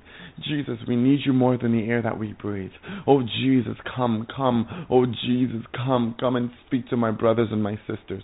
Oh, Jesus, come and minister to them. Oh, Jesus, come and pour your spirit to them. Oh, Jesus, come, come and let your will be done. Oh, Jesus, come and let your will be done. Pour out your spirit. Oh, Jesus, pour out your favor. Oh, Jesus, pour out your love, your joy, and your mercy, Father God, and your tender, loving kindness and your grace, Father God. Show it to your people, Father God. Show them how great and mighty you are. And Father God, I also pray, Father God, for all the Muslims and all those, Father God, that are worshiping other false idols. I pray that in the name of Jesus Christ, that you would let them know the truth, Father God. Let them know the only truth, that is your Son Jesus. That it is He that died, and it was He that rose up on the third day. He defeated and, overcame death. Father God, and right now he's seated at, a, at your right hand side, Father God. And you have put all things underneath him, and you have given all authority to your holy Son, Jesus. So, Father God, I pray that in the name of Jesus, that you'd please set people free, set your captives free. Father God, deliver those that need to be delivered. Father God, heal those that need to be healed. And Father God, anoint my lips and speak through me, Father. Let these words not be my own, but Father God, let them be yours. Father, forgive us. Forgive us, forgive us, forgive us. Forgive us, forgive us, please, Jesus, forgive us. We repent, God. Make everything new, Father. We are so sorry. Father God, make everything new. We humbly come before you. We repent. Forgive us of all of our sins, Jesus. Restore all of our hearts, our souls, our minds, and make everything new in all of us. In Jesus' name we pray. With thanksgiving, amen. Yes, shalom, brothers and sisters. Welcome everyone to the Lord's Hour. I'm really happy to be here, to be sharing, and to be speaking of what the Lord the Lord would like his people to know in this time. I'd like to encourage all of you to know that we're still in the waiting for our Lord Jesus Christ, and He is coming so soon. He's coming so so soon, and I encourage all of you to to, to keep waiting, and just to keep waiting for Him, because the Word of God says, you know, as we wait and as we endure, it's like we become clean. It's like the Word of God purges us, and we become more perfect. And you know, it's like God is waiting for us to be ripe Because as you all know, there are still so many people that are still living in sin. So many people that think they're a bride, so many people that think they're ready are still not ready. And God loves, and you know, God would love to save, would love to save and harvest a huge, a huge, a huge, a huge, a huge, plentiful amount of souls. So God desires that so many people be saved. So that's why I encourage all of you brothers and sisters to keep helping other people, keep doing the work of God. That is spreading the word of our Lord Jesus. That is helping to make sure that souls are saved. Do all you can to make sure that brothers and sisters are delivered from their sins and their their chains are broken. Pray for them, fast for them. You know, help them in any way that you can. Show them the love of Jesus Christ because it is through that love that they could see, that they could really know that you really are a follower of Jesus. Because in this because in in in this way they will know that Jesus sent you. They will know that you are a true disciple of Jesus, as if you show the love of God. So make sure that you show the love of God everywhere you go and all that you do. And and how can you show the love of God yourself? How can you show the love of God to someone if you yourself have not even experienced the love of God? And that is through seeking the Lord. That is through letting Jesus touch your heart. That is through letting Jesus make that great difference in your life.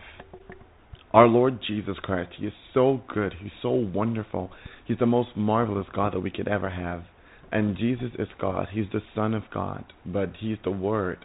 He's the Word in the flesh. He is Father God in the flesh. I know many people probably might not understand or agree, but this is a revelation that you know you receive once the Holy Spirit comes to live in you.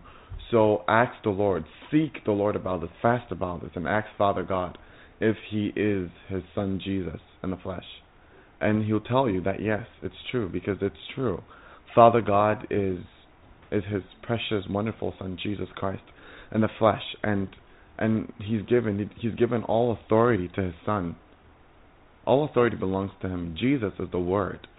Jesus is so special. He's so precious. He's above any other god. He's ab- he's above all these other false gods, these Buddha, all these other things that people are worshiping.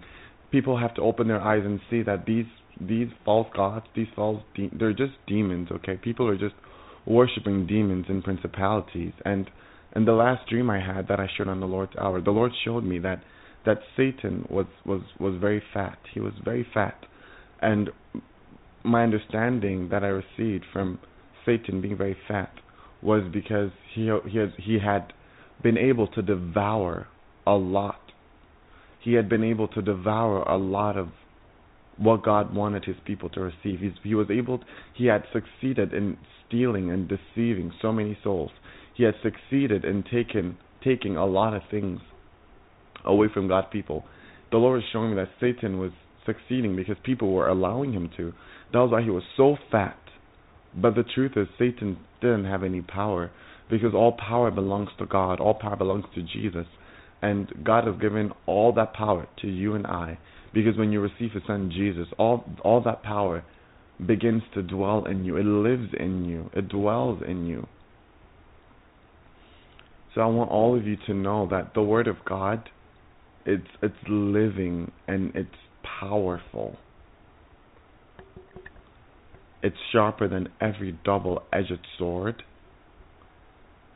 It pierces and divides through bone and marrow and soul and spirit, and it's a discerner of the thoughts and intentions of the heart.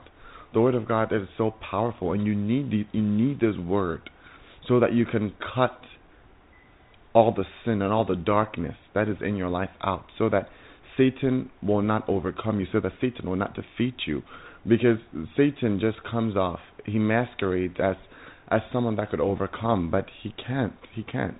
Because in a dream, the Lord did show me this, and he was he was very fat, and he looked like he had power, he could do something, but but that was because of the open doors that we have. If you have open doors to sin, meaning if you sin, Satan has rights. He could come in to your life and he could knock you down. He could take you out. Because you know the word of God says in James Yes, as it says in James that um you know, it starts from a desire, you get a desire to sin and then when you don't overcome that desire, that desire will give birth to sin. And when you don't repent of your sin or stop sinning, your sin will eventually lead to death and you will die. And there's more detail to this death than most people think. Well, it's it's not just that like I know some people might think of it as well when you sin and everything it means you die by a car accident and then you you lose your life. But there's actually more to it than that. It's not just talking about dying to a car accident physically, because some people could die to car accidents and still go to heaven, and you know people could die in so many means. But just because someone dies physically, it doesn't mean that their spirit is dead.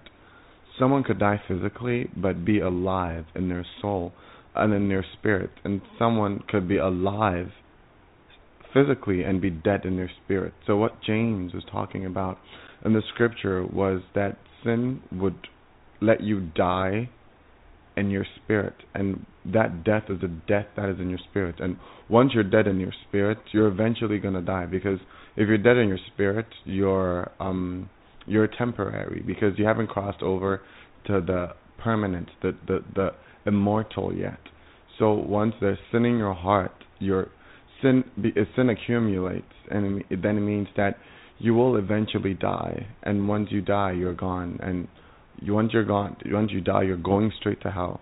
So what James was, tra- was talking about here is that when someone sins, they die in their spirit, they die in their soul. He's not talking about physical death where someone dies by a car accident or dies in a hospital. No, because people die in the hospital and go to heaven, and that death is just a crossing over. It's not really real death. Real death is when someone dies in their spirit and that's what you want to avoid. Dying physically, it's it's nothing. It's it's it's nothing. Even the disciples and even Jesus, they went through it. Jesus went through it so that we would all be saved. So I mean, if if Je- if the Lord calls you home and He lets you die, thank Him for it. I mean, after every when you go to, I mean, you'll be thankful for everything. It's not really that's not really the death that James was talking about, because because the real death that you should watch out for and to be and you should be careful of is the spiritual death that you get when you sin. Because when you sin, your soul literally dies. And when your soul is dead, Satan can easily come and drag you and just drag a soul to hell and and just kill you physically. And that's what you have to be you have to avoid. Because sin gives Satan and demons power over your life. There are so many times that people struggle. There's so many times that people suffer. There's so many times that people go through things and they complain and they're hurt and they're unhappy and they're really sad about, you know, what they're going through. And the reason is is because demons are influencing your life in ways that you can't see because there's invisible beings, invisible falling angels called demons and their sole purpose, what what what they're what they're doing is to destroy God's creation, is to drag all humans, all souls to hell, especially. And that's what their focus is on. And how do you allow demons in your life? How you allow demons in your life if you sin, if you repeatedly do things you're not supposed to do, is you sin and you don't repent. Demons are real, and they and you know they're always around. They they come in to attack people unexpectedly. If you have a gift of discernment, then you could discern the demons when they come around to attack you. But as I as as I as I said previous in the Lord's hour, we wrestle not against flesh and blood. All of you have to know this. The real battle is not in the flesh. So everyone try not to try not to hate your brothers and sisters and try not to be angry at your brothers and sisters. Try to love them because remember they're in the image of God. And if you do something to your brother or sister, it's exactly like you're doing it to Jesus. When you love someone, when you're loving to someone, when you help someone, or when you give someone food that needs food, or when you help someone that needs desperate help, you're not helping them, you're helping Jesus. Because everything that you do, it's as it's it's like you're do because when you do something to someone, because man was made in the image of God, and it's like we were created like God because the Word of God says, you know, He's made His. Has He not made us like gods? As God is, so are we. As He is, so are we. God has made us very similar to Him, but he's the greatest of all and he's made us like little baby gods. He's made us like him. And when you do something to someone you're doing it to jesus. You're doing it to god. That's exactly how how it is like. So in your daily lives as you go around if you as you go about and going and coming coming back in your daily lives um watch the deeds you do. Watch the things you say. And be careful to make sure that everything you do, you're doing it as though you are doing it to Jesus. Because really, everything you do, you do it to Jesus.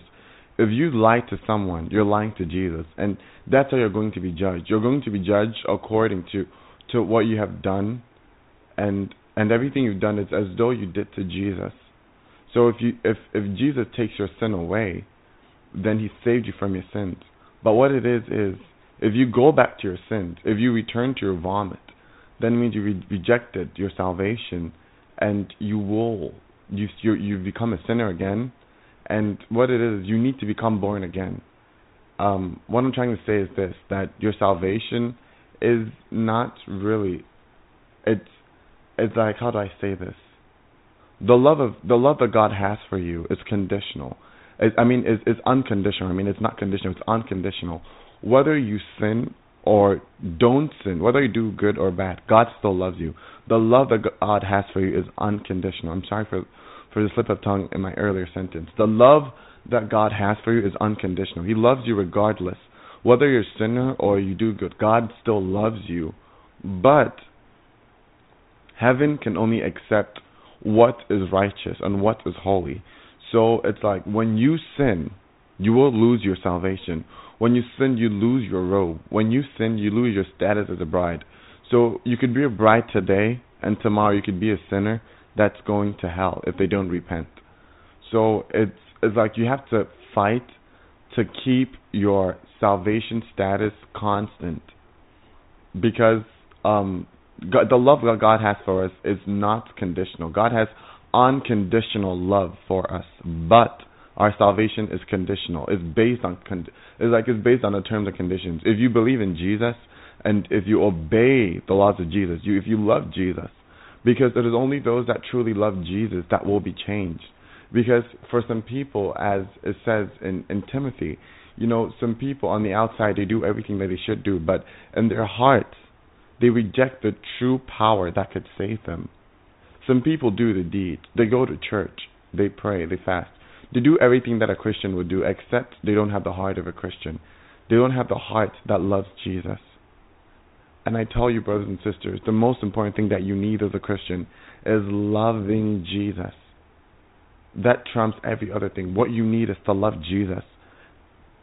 It's not about your deeds. Like, focus on working on your heart and make sure that your heart is a heart that loves Jesus. That is what God cares about the most because that that's what makes you a true bride when you love Jesus. Because a bride and a husband, their relationship is based on marriage, and marriage is based on you know love, and and that's when you become a bride of Jesus, when you really love Jesus. So I encourage all of you to make sure that your heart is in the right place with Jesus. Yes, as it says in the Word of God, the Lord is coming for a pure and a spotless bride, a bride that that has given everything and that has surrendered everything to the Lord. And you know, that is deeply in love with the Lord, that is waiting for the Lord. God wants a bride that is like let's say if the Lord was coming just right now, if he came right now, you'd be ready to go with him. You won't tell the Lord, Lord, I, I, I need to do one more thing. I have something left to do. No, the Lord doesn't want that. The Lord wants a bride that is ready right now, that would if the Lord would appear right now, you'd be ready to go with Him right now. And that's what really makes someone a true bride, someone that's ready at all times. When you sin and you know you don't repent, you just begin to lose your status as a bride because you're not ready. And the Lord explained this to me in detail. Yes, um, I had this dream, um, yeah, a while ago. It was yeah, many years ago. But I, but I still, rem- I still remember, because I mean that's one of the the the marks or the trademarks or that's one of the things about dreams you get from God. No matter how how long you you have since the time you had them, you're usually able always I mean you're usually able to always remember them, and in this dream, I saw this young boy. He was around the age. He was he was let's say approaching um becoming an adolescent or a teenager. He he had not really reached the age of um um he was like let's say at most maybe 12 years old. He was between let's say 8 and 12. And in this dream I saw the little boy and Jesus had come down for him. I saw Jesus. Jesus had gold hair. He was really tall. Jesus looked like a really tall man. He looked like he was he was I mean from the dream he looked really tall like over um let's say over about over six over six foot. I knew that I felt like in the dream he was over six foot. He looked so handsome and he had like gold hair that was slightly curled, like it was gold, but the the tips was there was a slight there was a turnover at the tips and it was slightly curled and it was gold and it was so beautiful and Jesus looked so handsome and so beautiful and his face was so beautiful. His face was filled with like joy and happiness and it's like he's so and I could tell, like I could feel that Jesus was so happy that he was coming to pick the little boy up to heaven. And I saw I saw that in the dream. Um he was Jesus was also wearing such a beautiful robe and he looked really tall and really, really, really handsome and and he was so happy to come down to pick up the boy to take him up to heaven. But Jesus also shown me that even though the boy was just a little boy, he had reached a point where, because he knew what was good and bad, he could choose. He had reached a point where he could choose. I think the the boy had reached the, the age of accountability, and he had he had reached the age where he could choose the difference between bad and wrong. I mean, bad and good, and wrong and right. And in this dream, Jesus came and he was Jesus was standing in front of the little boy talking to him because and in the dream I could just see how how Jesus loves little children. Jesus loves children of, of, of every kind, of, of all races, of of of all of all sizes. Jesus just loved this boy so much and and I saw he was um yeah, this boy was was yeah, he was a a small he was yeah, he didn't look that big. He looked he looked like a, a young little boy. He was this this boy in this in this small um um this small I could see that in the dream Jesus had come for this boy and and this boy was was in this this African this small African country. And Jesus came to pick him up to take him to heaven. And in the dream the boy was so happy and he was like so excited to meet Jesus. And Jesus was ready to pick him up. Jesus was taking him up to heaven. But um the little boy said um um um this is what the boy told Jesus after Jesus told him that he had come to pick him up. The boy said, um um well Jesus I there's something that I really like that I want to go pick up. I want to go get the thing that I really like. And I think it was a kind of food or something. And then the boy when the boy told Jesus I, um he he just left. The boy went off when I could from what I remember the boy just went off and went to pick up what he had, what what he wanted was something that he really it was one of his favorite things that he really liked to to eat when he was, you know, and something that he really liked to eat. So he went off to go get what he liked, and when he went to take it, when he came back, Jesus was gone, and he was really disappointed and really sad, and he was looking for Jesus, but he he couldn't find Jesus. And I could see that around the time that Jesus came and was talking to the boy to pick him up, I could see that the the clouds had changed, the sky had changed, the the the spirit and the atmosphere was so different. It felt like something great was happening, and it felt like the only thing that mattered was Jesus, and the only thing that matters mattered was the Word of God. I could see that in the atmosphere, all the things, you know, businesses, people's life affairs didn't matter anymore. The only thing that mattered was Jesus. I could just feel that so strong in the atmosphere. And the clouds had changed. The sun was different. Like the sun was looking sort of goldeny. I don't like the clouds were looking gold like like excuse my excuse my term for goldeny. Excuse for using that term goldeny. I'm sorry about using that term. Um but it had like a golden glow. The clouds were golden and they had like this really unusual color in the clouds. The atmosphere had changed, and the atmosphere was so different, and it was gold. and it was they had this color and it was so beautiful. And Jesus had come to pick up this little boy to heaven. Because it says no you know jesus he he loves little children so much. And you know this boy he he didn't really know so much about what he was doing. And you know when he left off and jesus came and he left jesus to go pick up that one thing when he came back jesus was gone. Jesus was no longer there. And in this dream the lord spoke a lot to me. The lord let me know a lot that he wanted his people to know that when children reach a certain age, they will be held accountable for their actions. They will be held accountable for what they do. And I don't know what age it was. I, I really forgot the age the child was, but it was let's say between let's say I'm not sure, but it was you could say it was between maybe eight and maybe thirteen years old. He could be somewhere there, or maybe even nine and eight years old. I don't remember. But in this part of the dream, those showing that the child had had Uh, what the Lord is showing that the child had also reached the age of accountability, where they know the where they they knew the difference between right and wrong, and good and bad. So so parents, I encourage you with with with, with all the strength and passion that I have, to do all you can to raise your children well. If they haven't reached the age of accountability, like if they're babies or toddlers, then then I mean then I mean it's it's okay because they're gonna go home to heaven either way because little children don't go to hell. They're going they're going to go to heaven. God's going to take them to heaven. But once they reach a certain age where they they can judge between good and bad, then they will be judged. So I encourage you to if you know that your child knows the difference between good and bad, train him. Train the word of God said train the train the child, you know, in what way he should go so that when he grows he will not depart from it because a lot of children end up the way they are because of how children because of how their parents let them be. And don't let your child be what he wants to be. Let your child be what god wants him to be. Because god knows what is best. Because god created every child with a purpose. God created him and gave him to you. He's not yours. He's for god. So you have to raise you better raise the child how god wants him to be raised. If you raise the child how you want the child to be raised, and if it, things don't end up well, you will be judged. You'll be held accountable because you'll be judged for everything you have done. And if because of you your child really suffers, um, if you don't repent from your sins, you will also pay the price.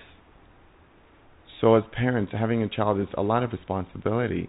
There's a lot of things, you know, there's things you can do, and there's things that you can also not do because the child has his own will. Because when God creates, he gives everyone their free will to choose what they want. And they do whatever they want at a certain point. But sometimes as kids, try not to leave them alone to do what they want. Try to train them in the way that you want to see them as their adults. Make sure that you, you train them up with the Word of God and you pray and fast for them. Because the Word of God says, whatever thing it is you ask and you believe, it will be done. If you remember the parable of the fig tree, when Jesus went to the fig tree, and um, it didn't bear fruit. Jesus cursed it, and it, it shriveled. The the tree just, you know, it just withered and just died instantaneously.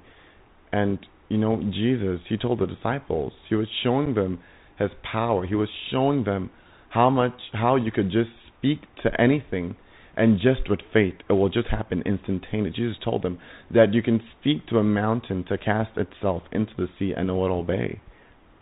So when you say something in faith and you believe and absolutely have no doubt it will happen, but I tell you to have that level of faith. What the, what Jesus said was, you have no doubt because just a little bit of doubt contaminates so much faith and brings so much faith down. That's why you have to make sure that you don't have any seed of sin in you. That's why you have to keep constant, constantly being sure that every sinful desire is constantly rejected in your mind because you the temptation the desire sometimes will start in your mind. And then if you accept it it goes into your heart. When it comes into your heart you do it. And then when you do it, it this you do the sin and then eventually you you you die um in spirit. What you have to do is that you have to make sure that you cut off the sin. Make sure that you cut sin off at the point of desire in your mind. Make sure that when you do, when you're desiring to sin in your mind cut it off, reject it, make sure that it's gone. make sure that the desire that you have in your mind is it disappears. You fight it off. Because if you give way to that desire in you, that desire will give birth to to you acting upon that thought. So it's very important to get rid of sin as it's a baby desire in your heart. When you don't get rid of the desire, the desire will will, will be born into real sin and you will fall when you fall into such when you sin, you will fall and you will lose your salvation and you will be going into hell. And these are not my words. These are the words of God. These are the words of Jesus Christ.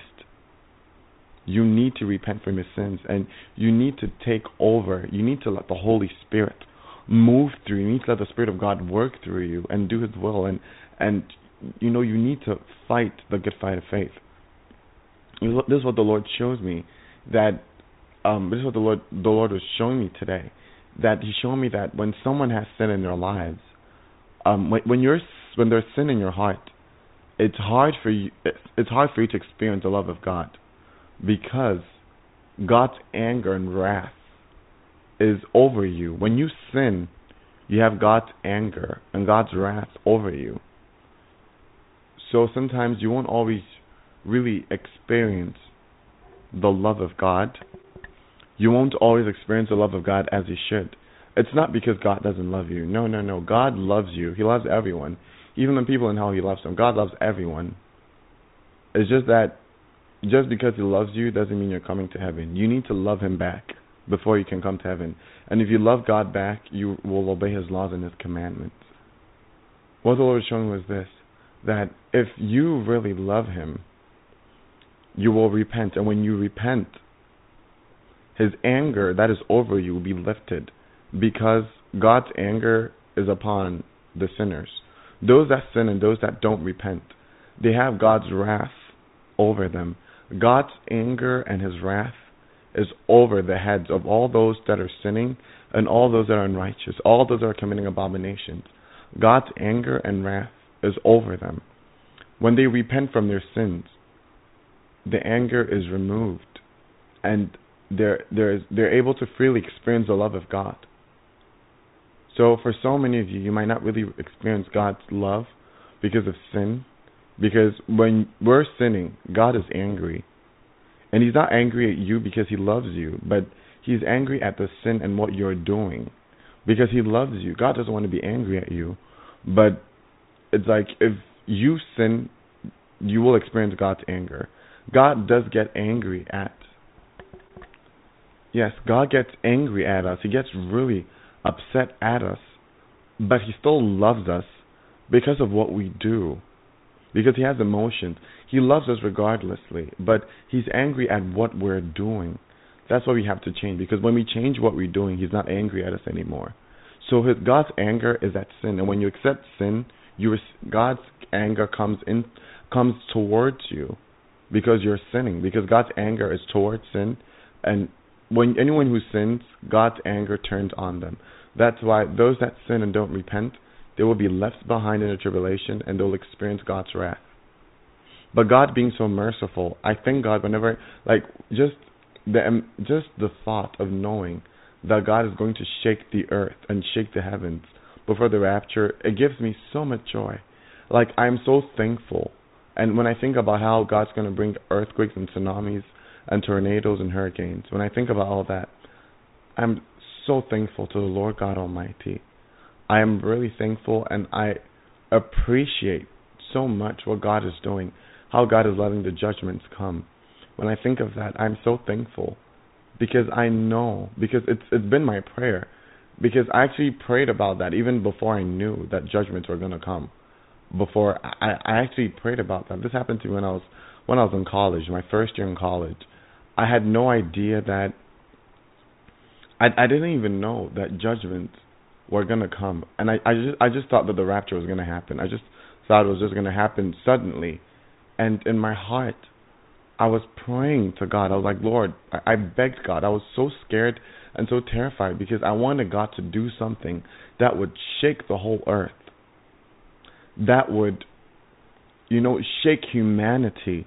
That would wake humanity up. That would let people know that God is serious and that He's real and that He's God and that He's really coming and that people have to repent otherwise what they saw they will experience a billion times worse in hell. I wanted God to do that. That that was my heart's desire because because I knew that with with mankind, with the way we are, it, usually we like to see things before we repent.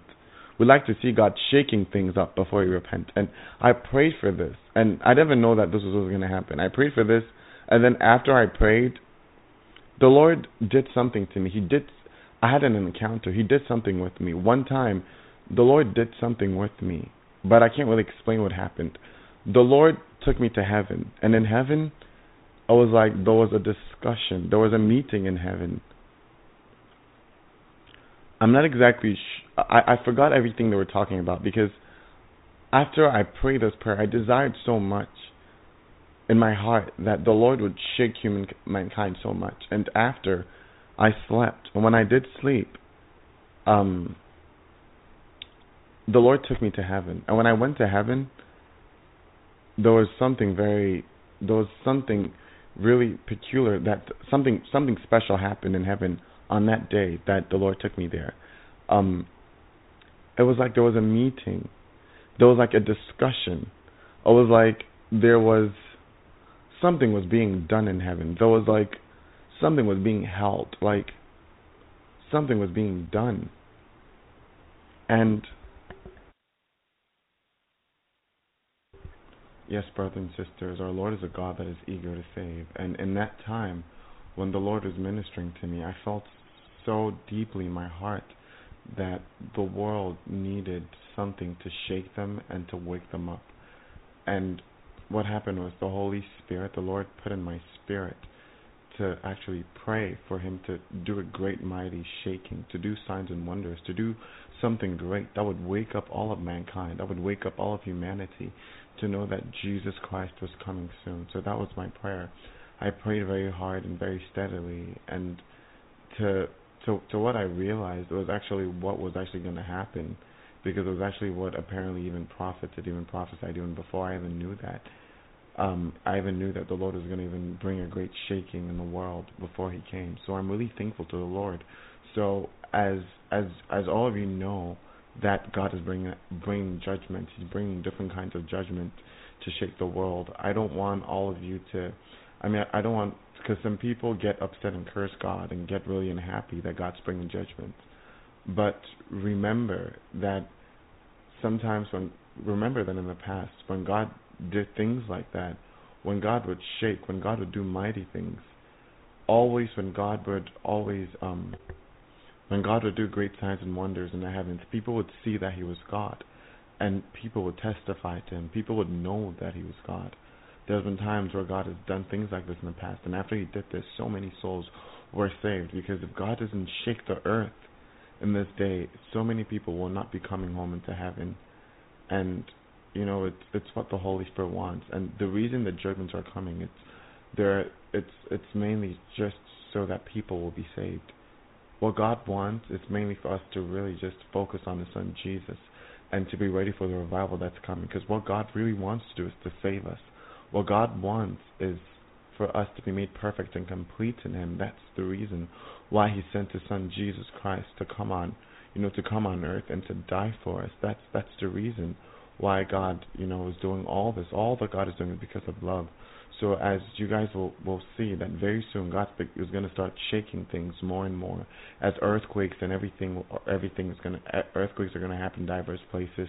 Everyone's going to be seeing the tsunamis. Everyone's going to be seeing a lot of evil people coming out. All these things God is allowing. It's just know that it's it's not Satan that's doing this. It's God that is allowing this. And God is doing this because he's a God of love. He's a God that truly desires and seeks to save all, every person of every race, every tongue, and every tribe and every language. Jesus wants to save them.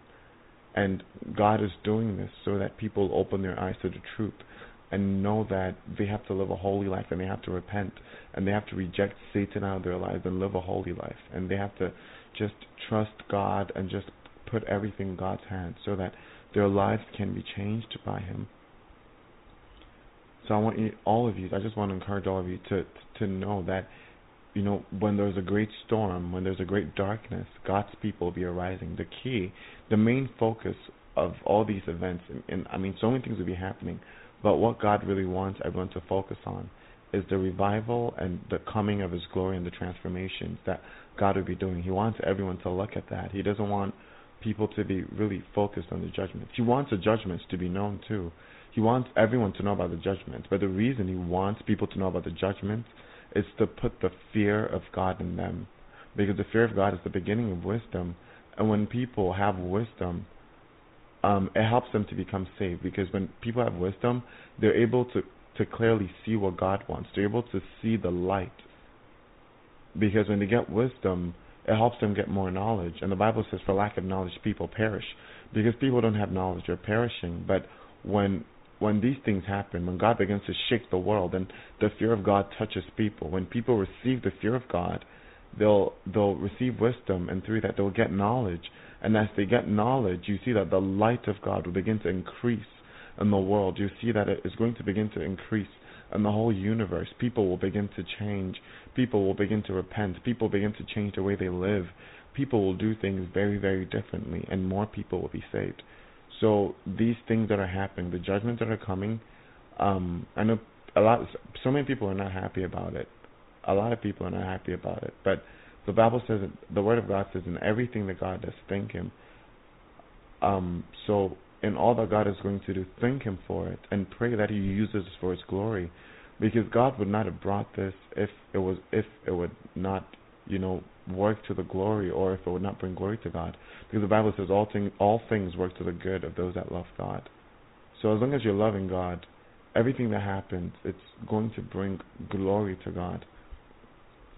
So I I want all of you to be to be thankful and to praise God because I haven't heard even people say that when the tsunami comes and people die through that, when Christians die through that, it's even God's mercy because they're going straight to heaven because God is just taking some people away straight to heaven, even during the judgment. Because some people that will pass away will be ready to go home with God, and in that they, those that are ready, they'll just go home. So God, their their lives here are just ending quickly. They're not having to go through a lot of torment and a lot of darkness and a lot of pain. They're going straight home to heaven. So everything God does, it's wonderful. It's it's it's good. So I want all of you here that are listening to me to understand that it's God's glory.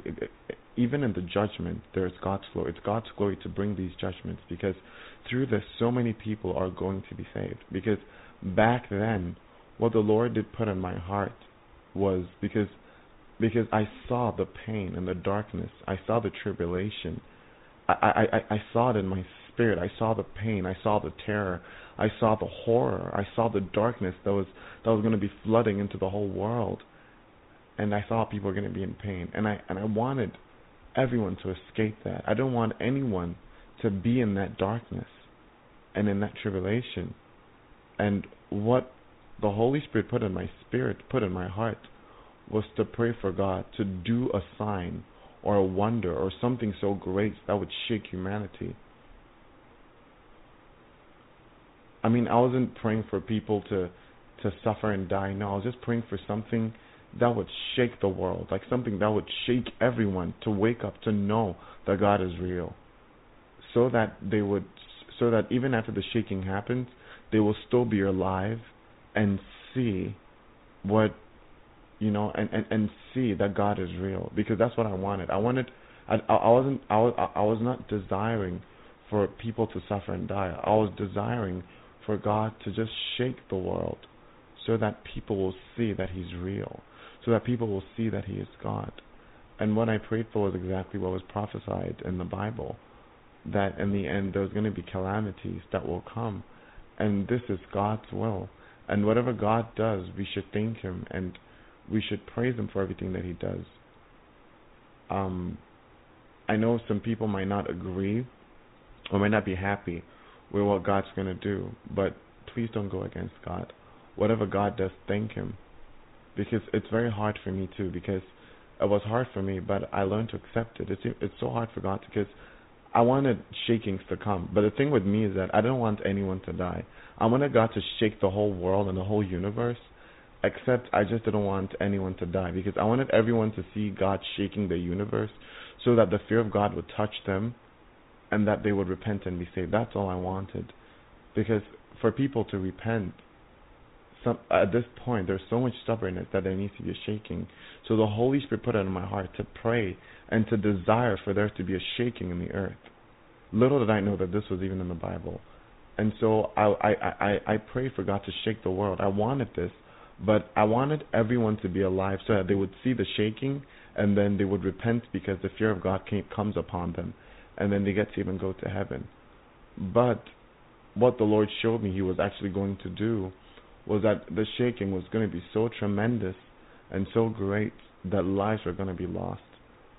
I mean, when when when I found out, when I when I realized that so many lives were going to be lost, it it broke my heart so bad. I was I was so sad and and I was I was I was really hurt because so many lives were going to be lost. It broke my heart so much that you know God's going to bring the shaking, but it's just that so many people will die.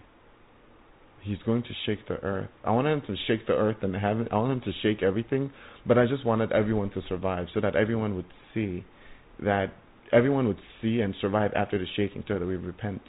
But what the Lord did was he he later revealed to me that he will shake the world, but it's going to be so strong and so powerful and so mighty that many people many people will not survive the shaking.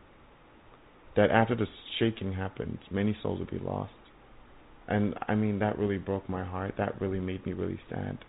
But you know, it hurts Jesus too. Jesus is not happy that so many souls are dying, but it's it's it's what he's already planned.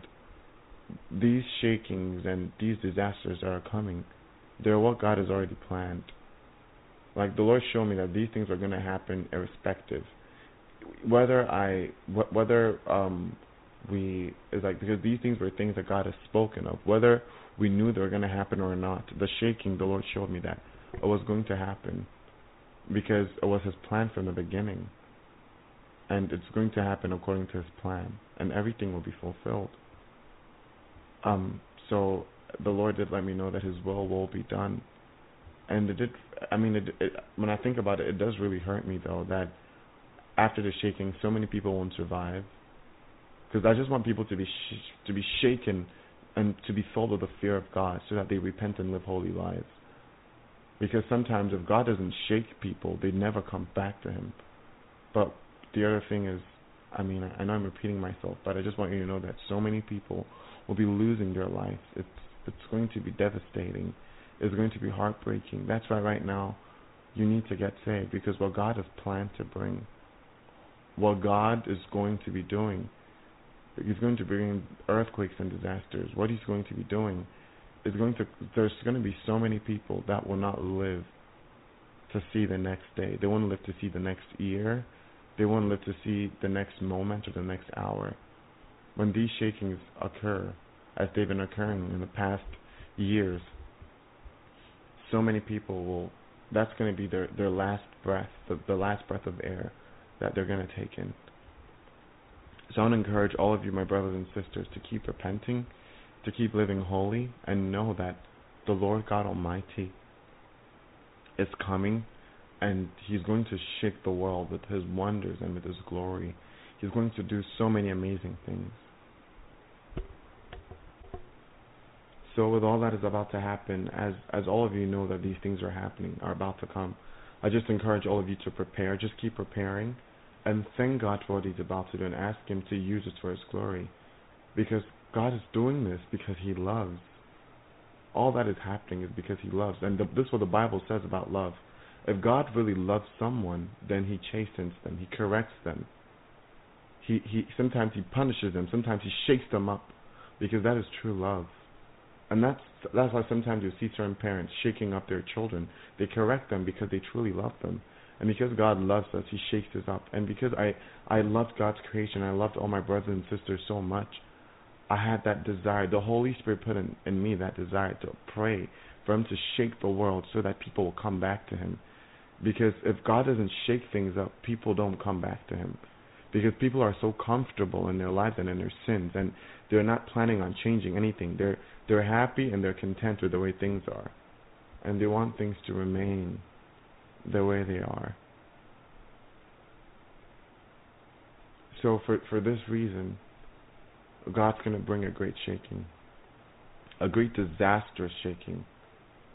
I was hoping that no one would die. I was just hoping people would see and repent and everyone would go to heaven. But God has a different plan. What the Lord, you know, is going to do is so many people will pass away. Some will go to heaven. Others will. I know it's it's sad and it's it hurts to say that, but others will will will will go to hell. That's why you should pray now. Right now, just pray, pray, pray for all your brothers and sisters that you know that are not ready to see God Pray for people that you don't know.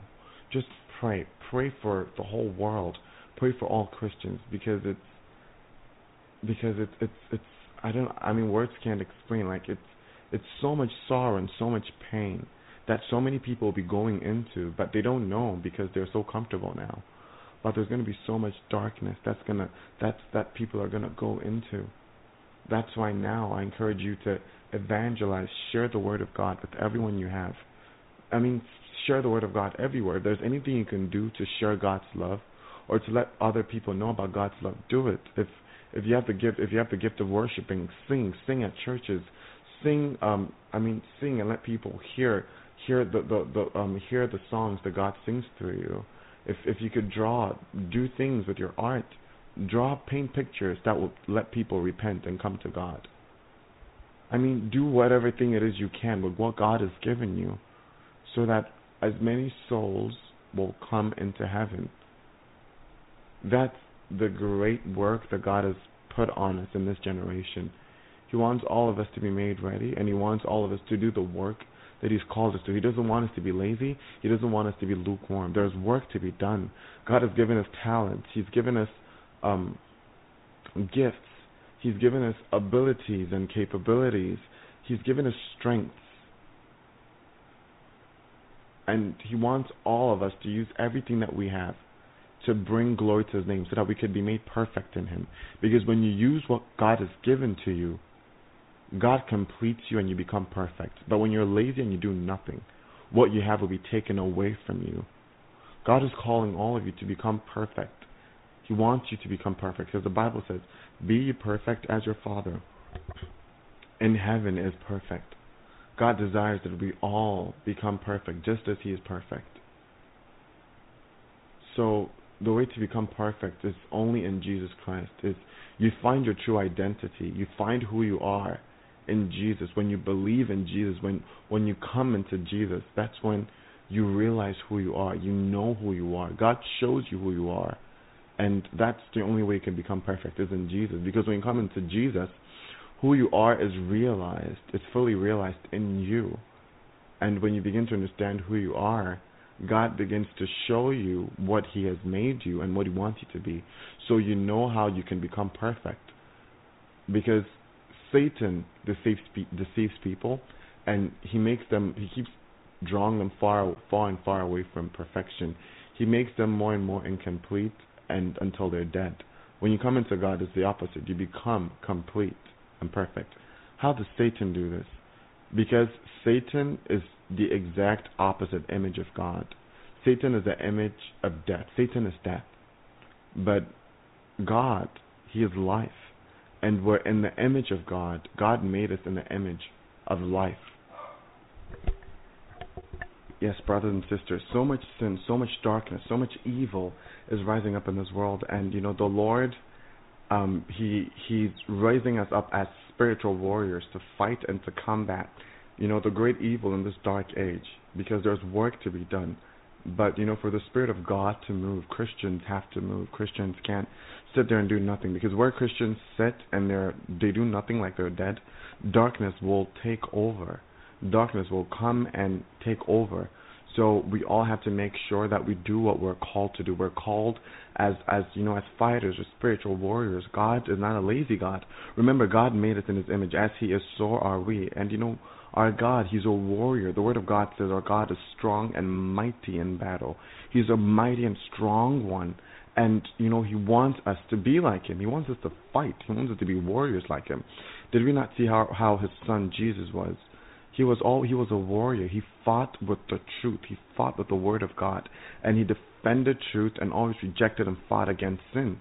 he prayed, he fasted. That was a, that was a spiritual battle he did, because the Bible says our, our weapons of warfare are not carnal, but spiritual and mighty. And you know, it's through prayer pulling down strongholds. It's like our spiritual warfare, our our the power and the ability that God gives us. It's it's through speaking. It's through prayer. Because remember, the Bible says, you know, the power of life and death lie in the tongue. So the power, the power like that God gives spiritually, the power it lies in in speaking, lies in the mouth. That's where power is. Because when God does something, He speaks and it happens. When God is like God's power, He speaks. Can you like even when you read the Bible, in the beginning was the Word. The Word is something that is spoken.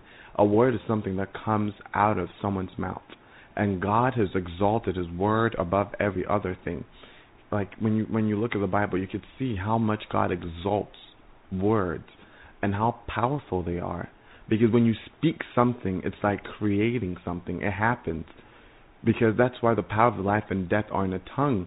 Because if you look at the Bible, Jesus is the Word, and Jesus is the most powerful personality. He's the he's the greatest thing in the Bible, and he's the Word. He's the spoken Word of God in the flesh, and you see how powerful God's Word is. God's Word is Jesus, and there is no one above Jesus. Jesus is above everyone, and Jesus is the Word of God. So I'm just trying to use um, that to let you understand how powerful words are so that you, you, you, you, you use your mouth, use your mouth to bless, not to curse people and not to say evil things against people. Make sure that your body is only used for good because that is the reason for a body.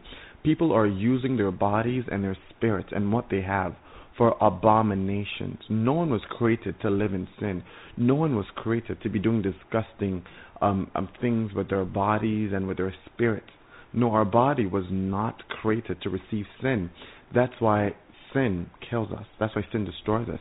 As I was saying earlier, our image is in the image of God. And when you stay in God, when you wait in God, when you grow in God, you will realize that the Spirit of God in you will begin to change. When you keep serving God, you will reach higher levels of perfection. Like God will gradually show you and He'll teach you and He'll let you understand and let you know how to become perfect. He'll show you how to be perfect. He'll teach you day by day because, you know, there's so many things that we need to learn. And as I was growing up as a Christian, there's so many lessons that Jesus taught me. There's so many lessons that the Holy Spirit was teaching me. And he'll teach me this because you know, after the Lord baptized me, after I got after the Lord filled me, this Holy Spirit and touched me and, you know, gave me tongues, I could hear the Holy Spirit. I could hear the voice of God. And God would begin to speak to me. Um, there were times when I, I, I would hear someone talk to me, but there would be no one in the room. And the Lord would begin teaching me. He would speak to me about His Word. And He would teach me. He would give me wisdom. He'd give me revelation on His Word. Every single day would come another revelation about His Word. And there were like there were like classes that the Lord took me to.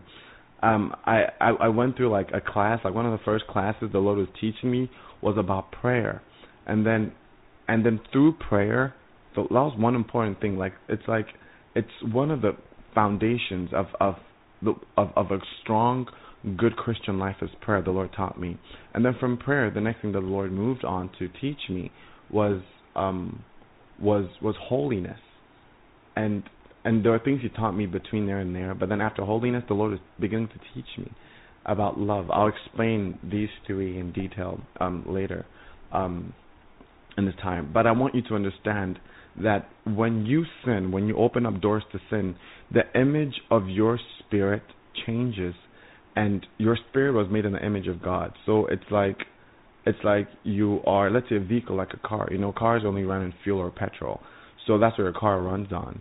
And let's say instead of putting let's say fuel and petrol in your car, you decide to run by putting let's say soda in your car when you put soda in your car, I don't think your car is going to work. It might even break down or something. Only God knows what's going to happen. So that's how we that's how it becomes because as we are made, God is the manufacturer of us, okay? And God is a manufacturer and we're his creation. And who knows the deep things about a creation except the creator. So God knows the best for you and he knows the greatest things about you and besides him no one knows the things about you because he made you. He created you. He he designed you. He engineered you. He did everything. He made you. So so if if let's say if there's something wrong with an item or there's something wrong with a machine, who do you take it to to fix? You take it to the manufacturer or someone that knows about how the item was manufactured. So that's why sometimes when people let's say are sick, the Bible says go to you could you could go to the elders so they pray for you because the elders are they're like people that know how they know about the manufacturing or they know how how the item was manufactured or they know competence about it. They they know how to fix it. But the main manufacturer is God. God is the one that made you and I, and only He knows how how to make us perfect. Or only God knows how we can become perfect. Because He made us, He engineered us, He knows what will kill us and what will make us live. Because He made us. He knows everything about us because He's our creator. And He's our manufacturer. That's why um to grow and to become like God, or I mean to become like what God wants you to be, because the Bible says, "Be perfect as your Father is perfect." God wants us to be in His image, so God wants us. You know, He made us like God. He's God, and He made us like Him. He made us in His image. He wants us to be like Him, because He's holy, and He wants us to be holy. He is love, and He wants us to be love. When you when you read the Bible, it makes it clear that God does everything He does to make us like Him. He wants us to be like Him. Because when you become like God, there is so much joy. When you become like God, there is so much life. When when when you become like by God I mean Jesus. He wants us to become like his son Jesus. He wants us to become like him. When I say become like God, I mean become like Jesus because Jesus is the revealed form of God. Like Jesus is the son of God in the flesh and Jesus is God. So when I say God, I mean Jesus because Jesus is God. God wants us to become like Jesus because that's the only way that we can experience life to the fullest. Because there's a plan and there's a purpose that God has for every one of you, for all of us. But we don't know this plan until we come into Jesus because every truth is in Jesus. There's truths about all of your lives. And when you come into Jesus, because you were originally made in the image of Jesus, your true identity is found in Jesus because it was it's like when when you're living in the world, it's like you're a creation, but you don't know who you are. You've lost your identity. When you go to the manufacturer, the manufacturer puts your label on you, and you know who you are. You're recognized. So when you come into Jesus, you are called into holiness. You're called into a special pur- purpose, a royal priesthood, a, a royal priesthood, a holy nation. You're called into. There's something specific. There's something special that the Lord has for you. And when you come into that realization, um, it's like it begins. Your spirit begins to get awakened because you know Jesus is the full knowledge of God. Like when you come into into Jesus, Jesus will not just give you wisdom. He gives you wisdom and power and his spirit. And by power, I mean God's power. His power, okay, is his love. That's one thing that's one thing the Lord showed me. His power lies in his love. A lot of people don't notice, but this is a mystery that the Lord is letting me understand. That his power is is his love. His power is love. And I'll explain this later. His power is in his love. That's that's his great power. The word of God is of Jesus has been exalted above every other name. And that name is Jesus.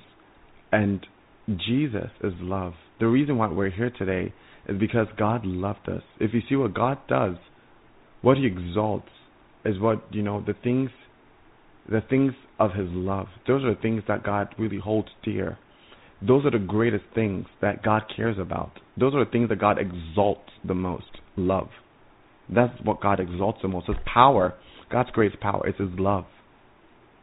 Because in the old days, God had power. He did so many miracles and wonders. But what He wa- there was a greater power that He wanted us to have, and that was the power of love. The power of love is the greatest power, and that's what that's the revelation that the Lord wants me to talk about today. The power of love. God has power to heal the sick, to raise the dead, to to speak in tongues, to do so much. But none of those powers, those signs and wonders, none of them come close to the power of God's love. God's power is His love. His love is the purest and greatest form. Love is the revelation of God's power. That's based on which He does everything. He saved us because of love. When you know the Holy Spirit, you well, you know the Holy Spirit has power. You know the Holy Spirit has so many things. But when the Holy Spirit reveals Himself to you, you know who, who He really is. You know His true form. And when you when you know the true form of the the Holy Spirit, when you when you know the deep, deep truth, the deep form of the Holy Spirit, when the Holy Spirit reveals Himself to you, the deepest revelation that the Lord is showing me of the Holy Spirit is His love. That's the greatest. Love breaks and overpowers and conquers and just it, it trumps everything. The great love of God. That's its power. That's God is love. He's he, that's his, his that's what he's he's he's been revealing to him. That's his revealed the revealed form of God's power. Is his love. Jesus came and Jesus is love. And that's the that's the greatest commandment that we ever gave. The of all the commandments that God gave, of all of the commandments that God could have given, He could have given so many powers. He could have given, I mean, so many commandments. He could have given a commandment of, of, of saying, well, you shall pray ten hours every day, or he could have given the power of, could have given the commandment of everyone shall make sure that they heal the sick before they die, or raise the dead, or do supernatural things, or speak in tongues. God could have given that as a command that everyone has to make sure they do this, or or let's say do something supernatural, or move in the power and anointing of God. God could have said that, but the greatest commandment that God gave was the commandment of love. Because love is the greatest. Love is what God wants us to know and God wants us to understand. I want you to know that love is what God wants you to God wants you to focus on.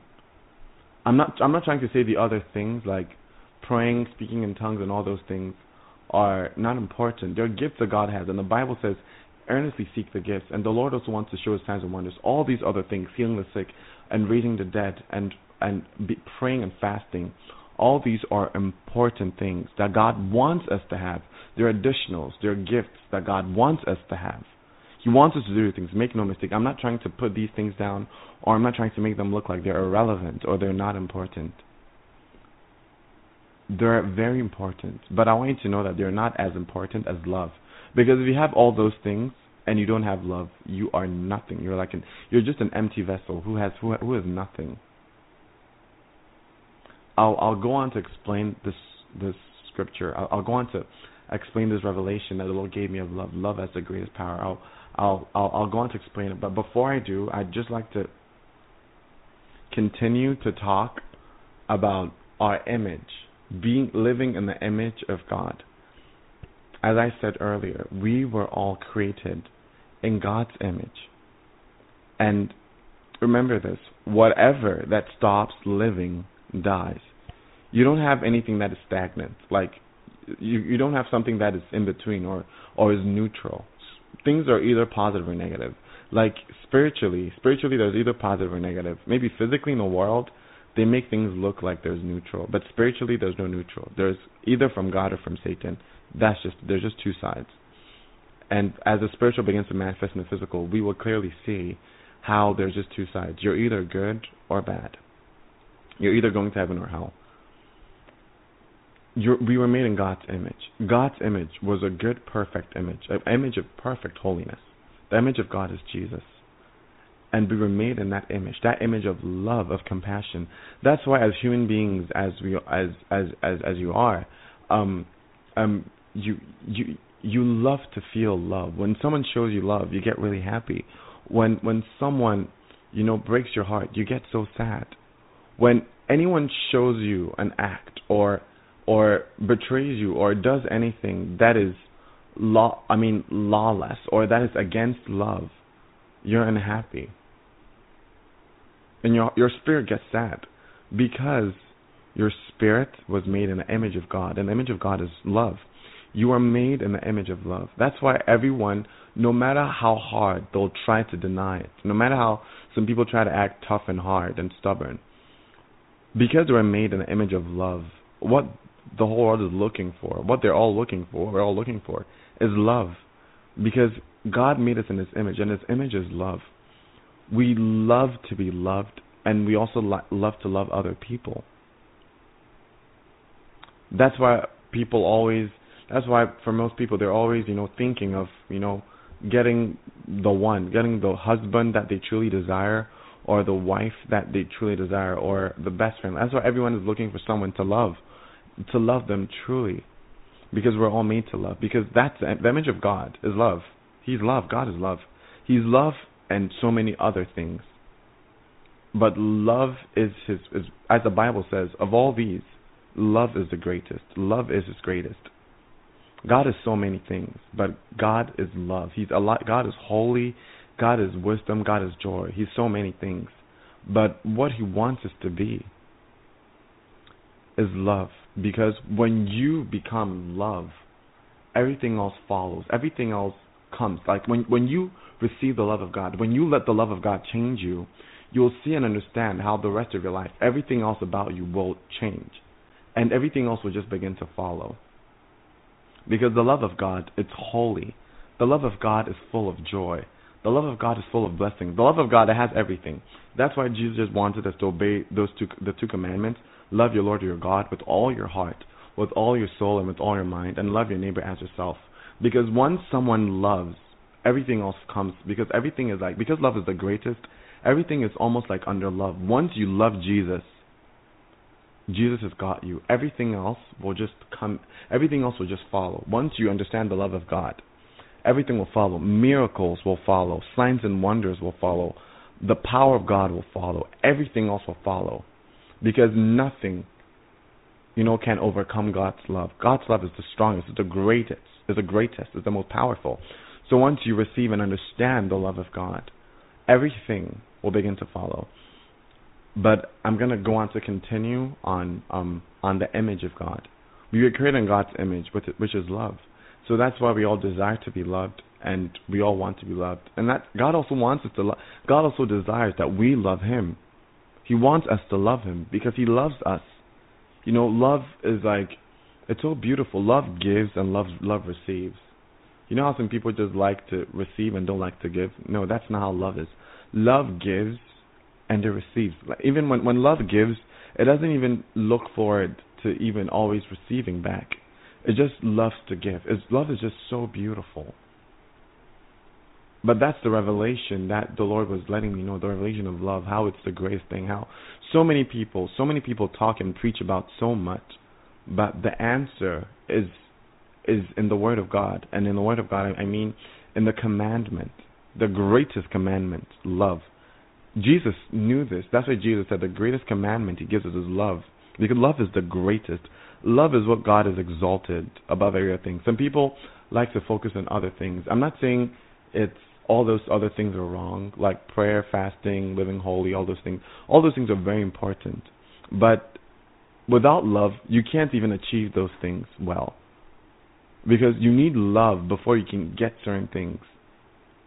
Because if you can do these things and you don't have love, the Bible calls you like a, a sounding gong. If you can speak in tongues, then you could pray and you could preach. But yet there's no love in your heart. You're just like a, a noisy drum or a noisy gong. You're just making noise. You're empty. You're just like an, an empty bottle, like a can, like a can of of a drink or something, like a can of apple juice. You're just like a can, and just empty, no substance, nothing, just an empty, just a container, just a vessel. Without love, that's what that's that's how it is. That's how we are. Love is the substance that fulfills. But I'll go on to explain about our image. Our image is the image of God, and that image is the image of love. So that's why we desire to be loved and to love. So to keep our image alive, because remember, it's like it's like anything that is not of God, because your body was made in the image of God and it was designed to only accept the things of God.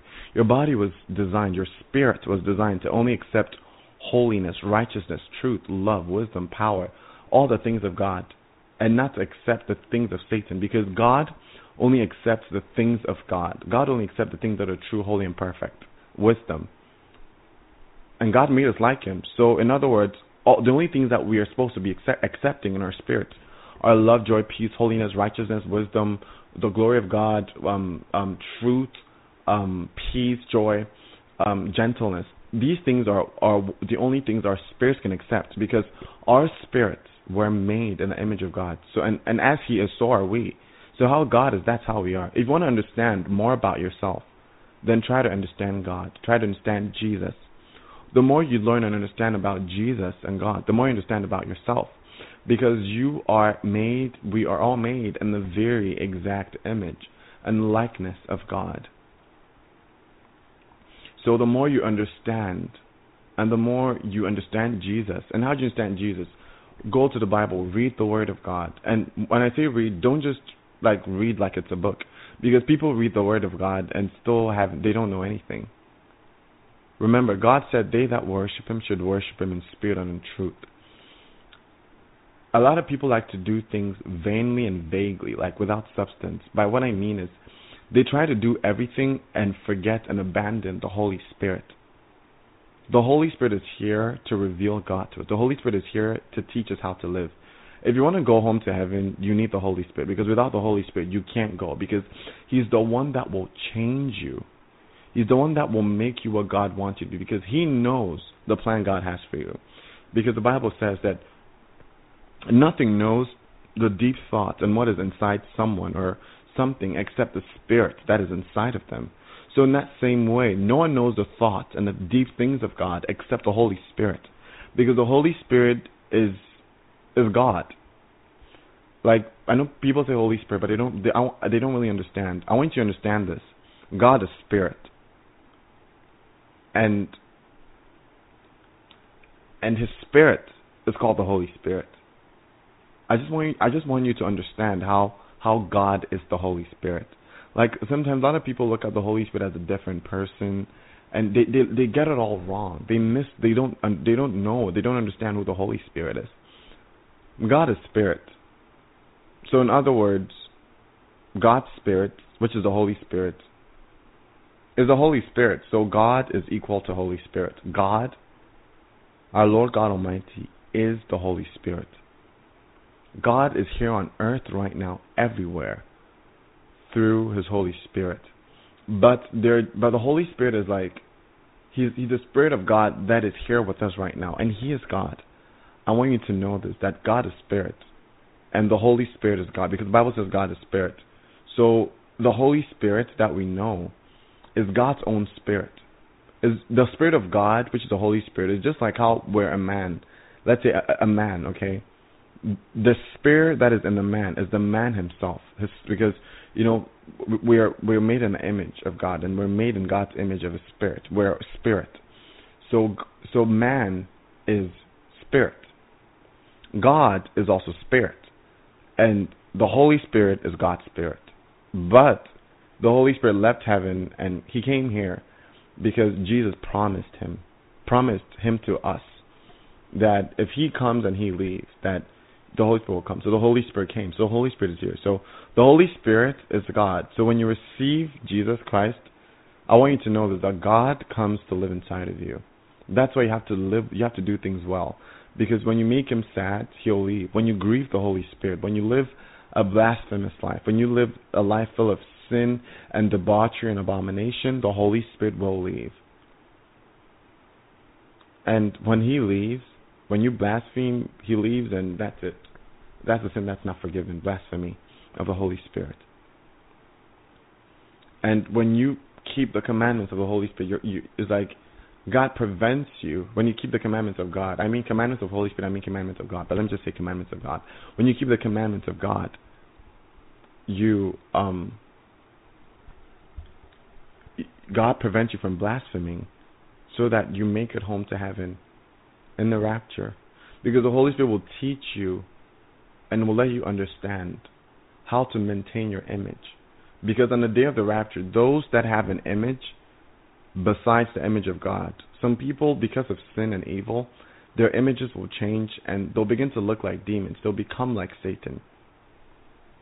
Those people that, because whatever thing that you, you whatever thing you serve or whatever thing that you're with or you fellowship with or whatever thing it is that you do, you become more like it. When you live in sin, when you when you live a life full of abomination, when you commit sins and do things that are against the will of God for your life, you end up becoming like those things that God has planned and called you not to be. So in that same way, our image is in the Im- our image is in the image of God. And what are the things of God? What does God love? As I said earlier, love, joy, peace, and all the wonderful things that the fruits of the Spirit and the Word. God, those are the only things that God wants and God desires for us to have. So when you so when you seek God, God will give you these things because the truth is God is the only one because the Bible says every good thing comes from God, only God. God is the only person that could give you these good things. So to live because this as I said earlier, if you put like soda in a car and expect the car to run, the car is probably going to break down.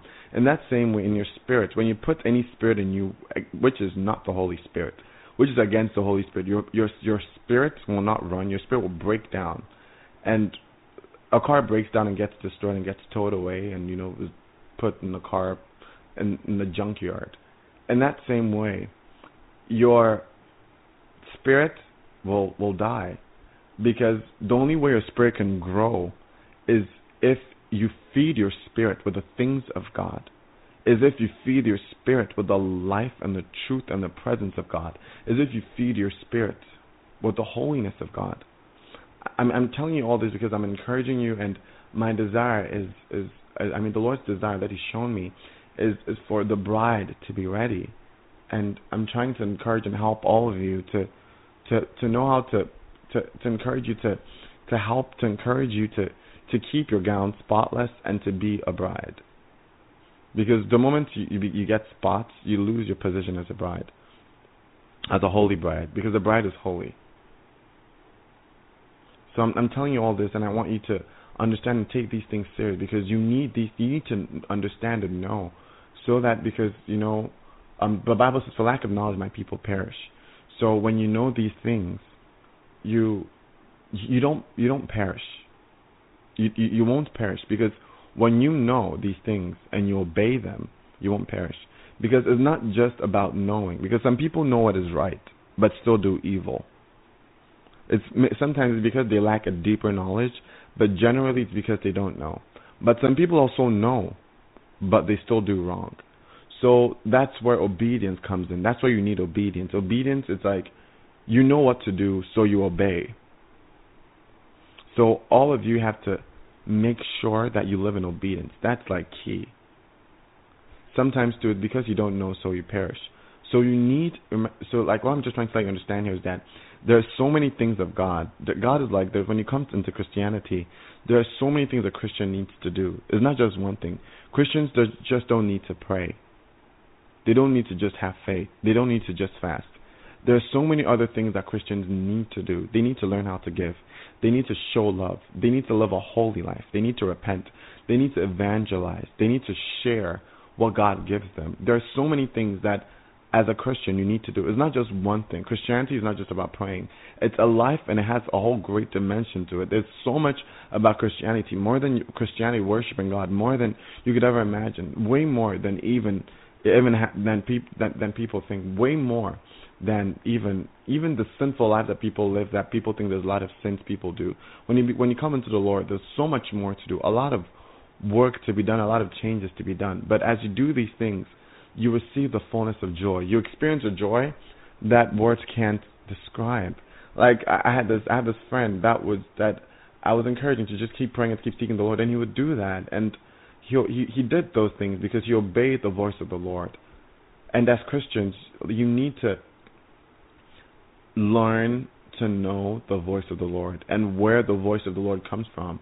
Because the Lord speaks in so many ways. It's not just through aud- uh, aud- uh, audible voice. He he has an audible voice, but I tell you, the Lord speaks like so many ways. He speaks just to a personal. He speaks differently. He speaks by by voice. That's one. He speaks through emotion or impressions or intuitions you feel, or what you feel you should do. He could speak through thoughts. He could speak through feelings. He could speak through emotions. He could speak through physical feelings. Like he could like when I say physical feelings, I'm not talking about let's say emotional feelings you feel in your body, but I mean physical feelings that you feel in your body. Like someone could feel their um their could feel let's say pain in their body. And that's the way the Lord is telling them that there's witchcraft in the air, so they have or there's a witch in this place to leave. Someone could also feel like it's like it's like discern he speaks to discernment. Like someone could feel let's say itching all over their body. And maybe when they're feeling the itching it could be that God could be telling them that um they have to um um they have to start praying because a demon is trying to do something against them. Someone could just start crying. I mean like physical things you feel in your body. Someone could feel something walking around their something feeling their, around their body. Someone could even feel cold. It's the way God talks to people. Someone could feel cold. Someone could feel um um minty. Someone could shake. Someone could begin to feel hot. Someone could feel like electricity moving down their body. Someone could feel like there's there's um things pressing against their body. I mean, to tell the truth, God speaks like in ways, like so many ways. And what I told you just a few, He speaks through visions. When it comes to visions, the Lord knows how to speak through different kinds of visions. Like the Lord let me understand that He He gives people visions to see in different ways. Like just with through sight, the Lord could show you things differently. I I know people generally think of vision, but even just vision on with your eyes, the Lord could speak to you through vision differently. Sometimes He speaks to you through the physical things you see, but it's almost like a vision. Like I mean, all I'm just telling you is this: like, if I should tell you the things that the way that God speaks that He's shown me, like, I could list so many, like over twenty, over thirty, or even over because God speaks so many different ways, like so many different ways, a lot. Like He could speak through animals, He could speak through symbols, He could speak through people, through items, through places. He could speak through anything, through what you hear, through what you see, through what you feel, through what you smell he, he speaks to people through what they smell. He could speak like in so many ways. And I just want you to be able to know when God is talking. He could speak through people. He could speak through through the weather, through the sky, through through the stars. He could God could he could he could speak to you through anything. Anything through the Bible, even the Bible. He could speak to you through anything. He could show you something and speak to you through that because everything belongs to God. So he knows how to do anything. And he he can. And as a bride of God, you need to be able to identify when God is speaking and what form he's speaking and you need to know that it's God. Because because God speaks to people, but they don't know that it's God. And the reason you should know it's God is so that you know that because when you because when someone talks to you, you could e- either listen you could listen to what they say and do it but even though you listen to what they tell you to do and you obey you don't even know who they are or who they who who's talking to you when that happens it's like you don't give credit and praise to the person and it reduces your relationship with the person does not grow so the reason why you should know that it's God talking to you is because God wants you to know that He's the one that cares for you. He's the one that defends you. He's the one that helps you. Because if you don't know who's talking to you, Satan will try to deceive you to make you think he's the one that's talking to you. And if you if some people believe Satan and then end up thanking and praising Satan, but it's wrong because all the praise and all the honor and all the adoration it should go to God. The reason you should know that God is the one talking to you is because if you know who's talking to you, you give them praise, you give them honor and adoration, you thank them, and that's one. Two, if you know who's talking to you, you could build a relationship with them. Because how can you build a relationship with someone that you don't even know? So when you know who it is, you know it's God. Your relationship is built with them. And when your relationship is built with God, everything just changes. Everything in your life just turns for the better. God will just everything I'm telling you will just begin to just happen like the wonders, the great miracles. God will teach you and will let you know. His power will just flow through. His power will just flow through in your life. And everything you touch, God will bless. You will prosper in everything that you do. You'll succeed in everything that you do. That's why you need to to know God's voice. You need to identify. God speaks through so many pe- to so many people, and sometimes He speaks without a voice, without an audible voice. But you need to know too. But He does speak. I tell you, God speaks. He knows how to speak. Like God knows how to catch your attention and he will but you, you can't resist or fight it because when you do that he'll go because God is not a God that forces his will on people. He's a God of free will. He lets people choose. So God speaks and he wants you to have faith so that you grasp you grasp what he's telling you. But as I was saying, my brother that I, I told what the Lord wanted, he obeyed and he did.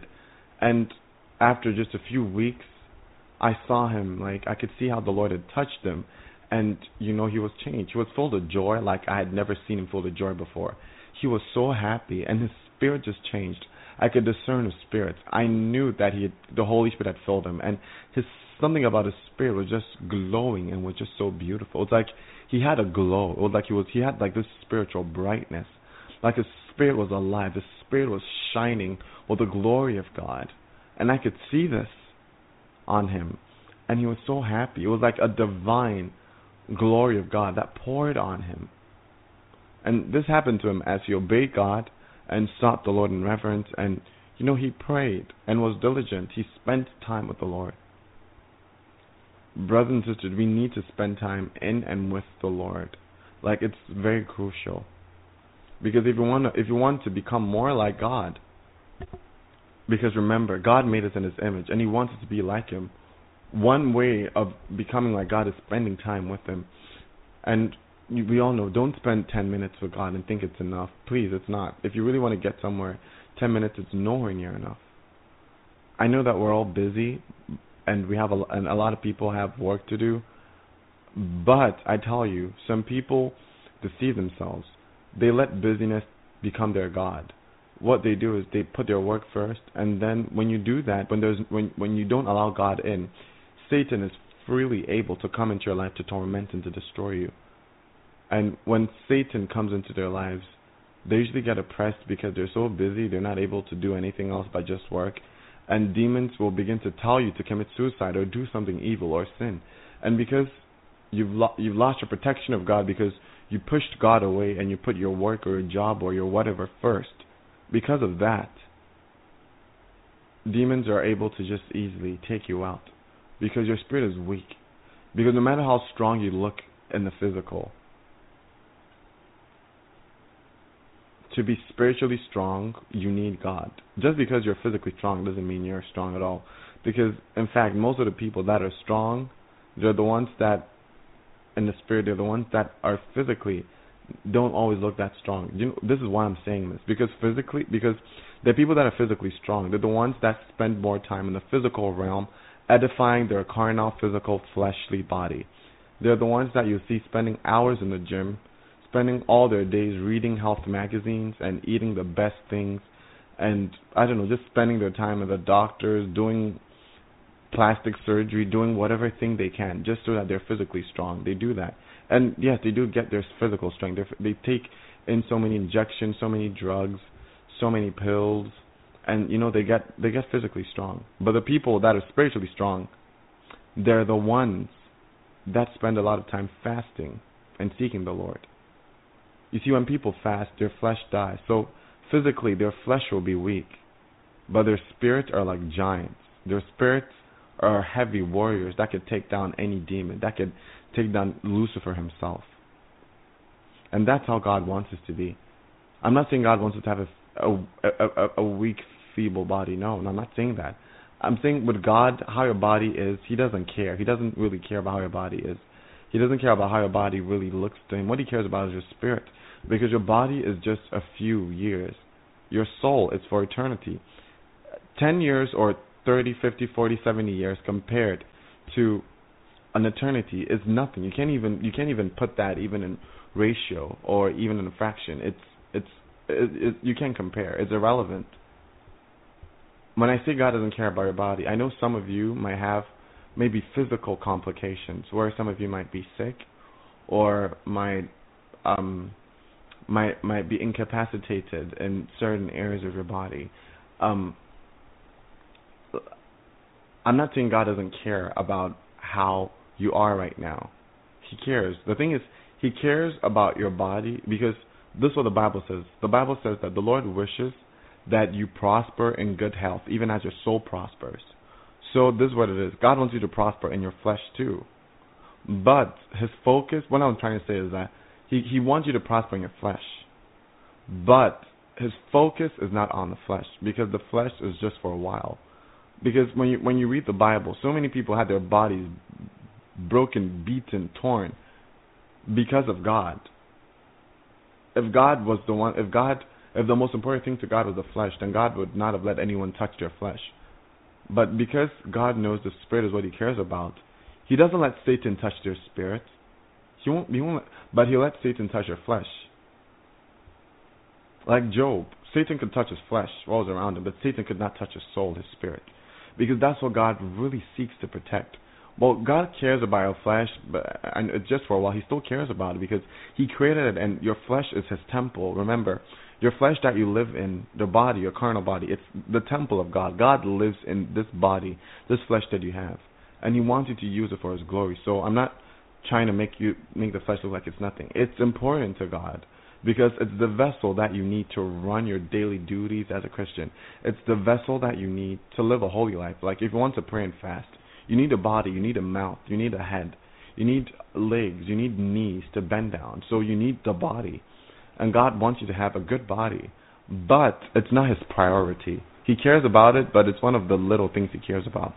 The very important thing he cares about is your soul. Because if you have a perfect body, it doesn't mean your soul is safe. Because your soul's going to be living with him for, like, your soul's going to be existing for all eternity but your flesh is going to be there for a while. For some, I mean, depending on the time we have left, only God knows how much time you have left. But depending on the time you have left, for some of you, your bodies won't even last for for that long, because He's coming so soon. He cares about your body because it's His temple, and He wishes that you prosper in good health. Because when you prosper in good health, it's easier to serve God. If you're in full strength, you're able to worship God with everything. That's why God even says that worship Him now that you are young. Worship God in your youth, because when you get old, it's it's it's harder. Because when you get very old, that's when diseases and old age catches up, and when your your bones begin to catch up on you, and it's hard for you to walk. It's hard for you to jump. It's hard for you to even talk a lot. It's hard for you to do a lot of things because your body is weak. But but but when you're young, you're full of energy. You're young. You could do so much. That's why God. So God does care about the body. But I want you to understand it. It's not the way you think. It's not the way we care for our body. Where we think our body is everything. Where people spend thousands and thousands and thousands of dollars on their bodies, when there's poor people that don't even have food. Some people don't even have a dollar to spend, even in a week.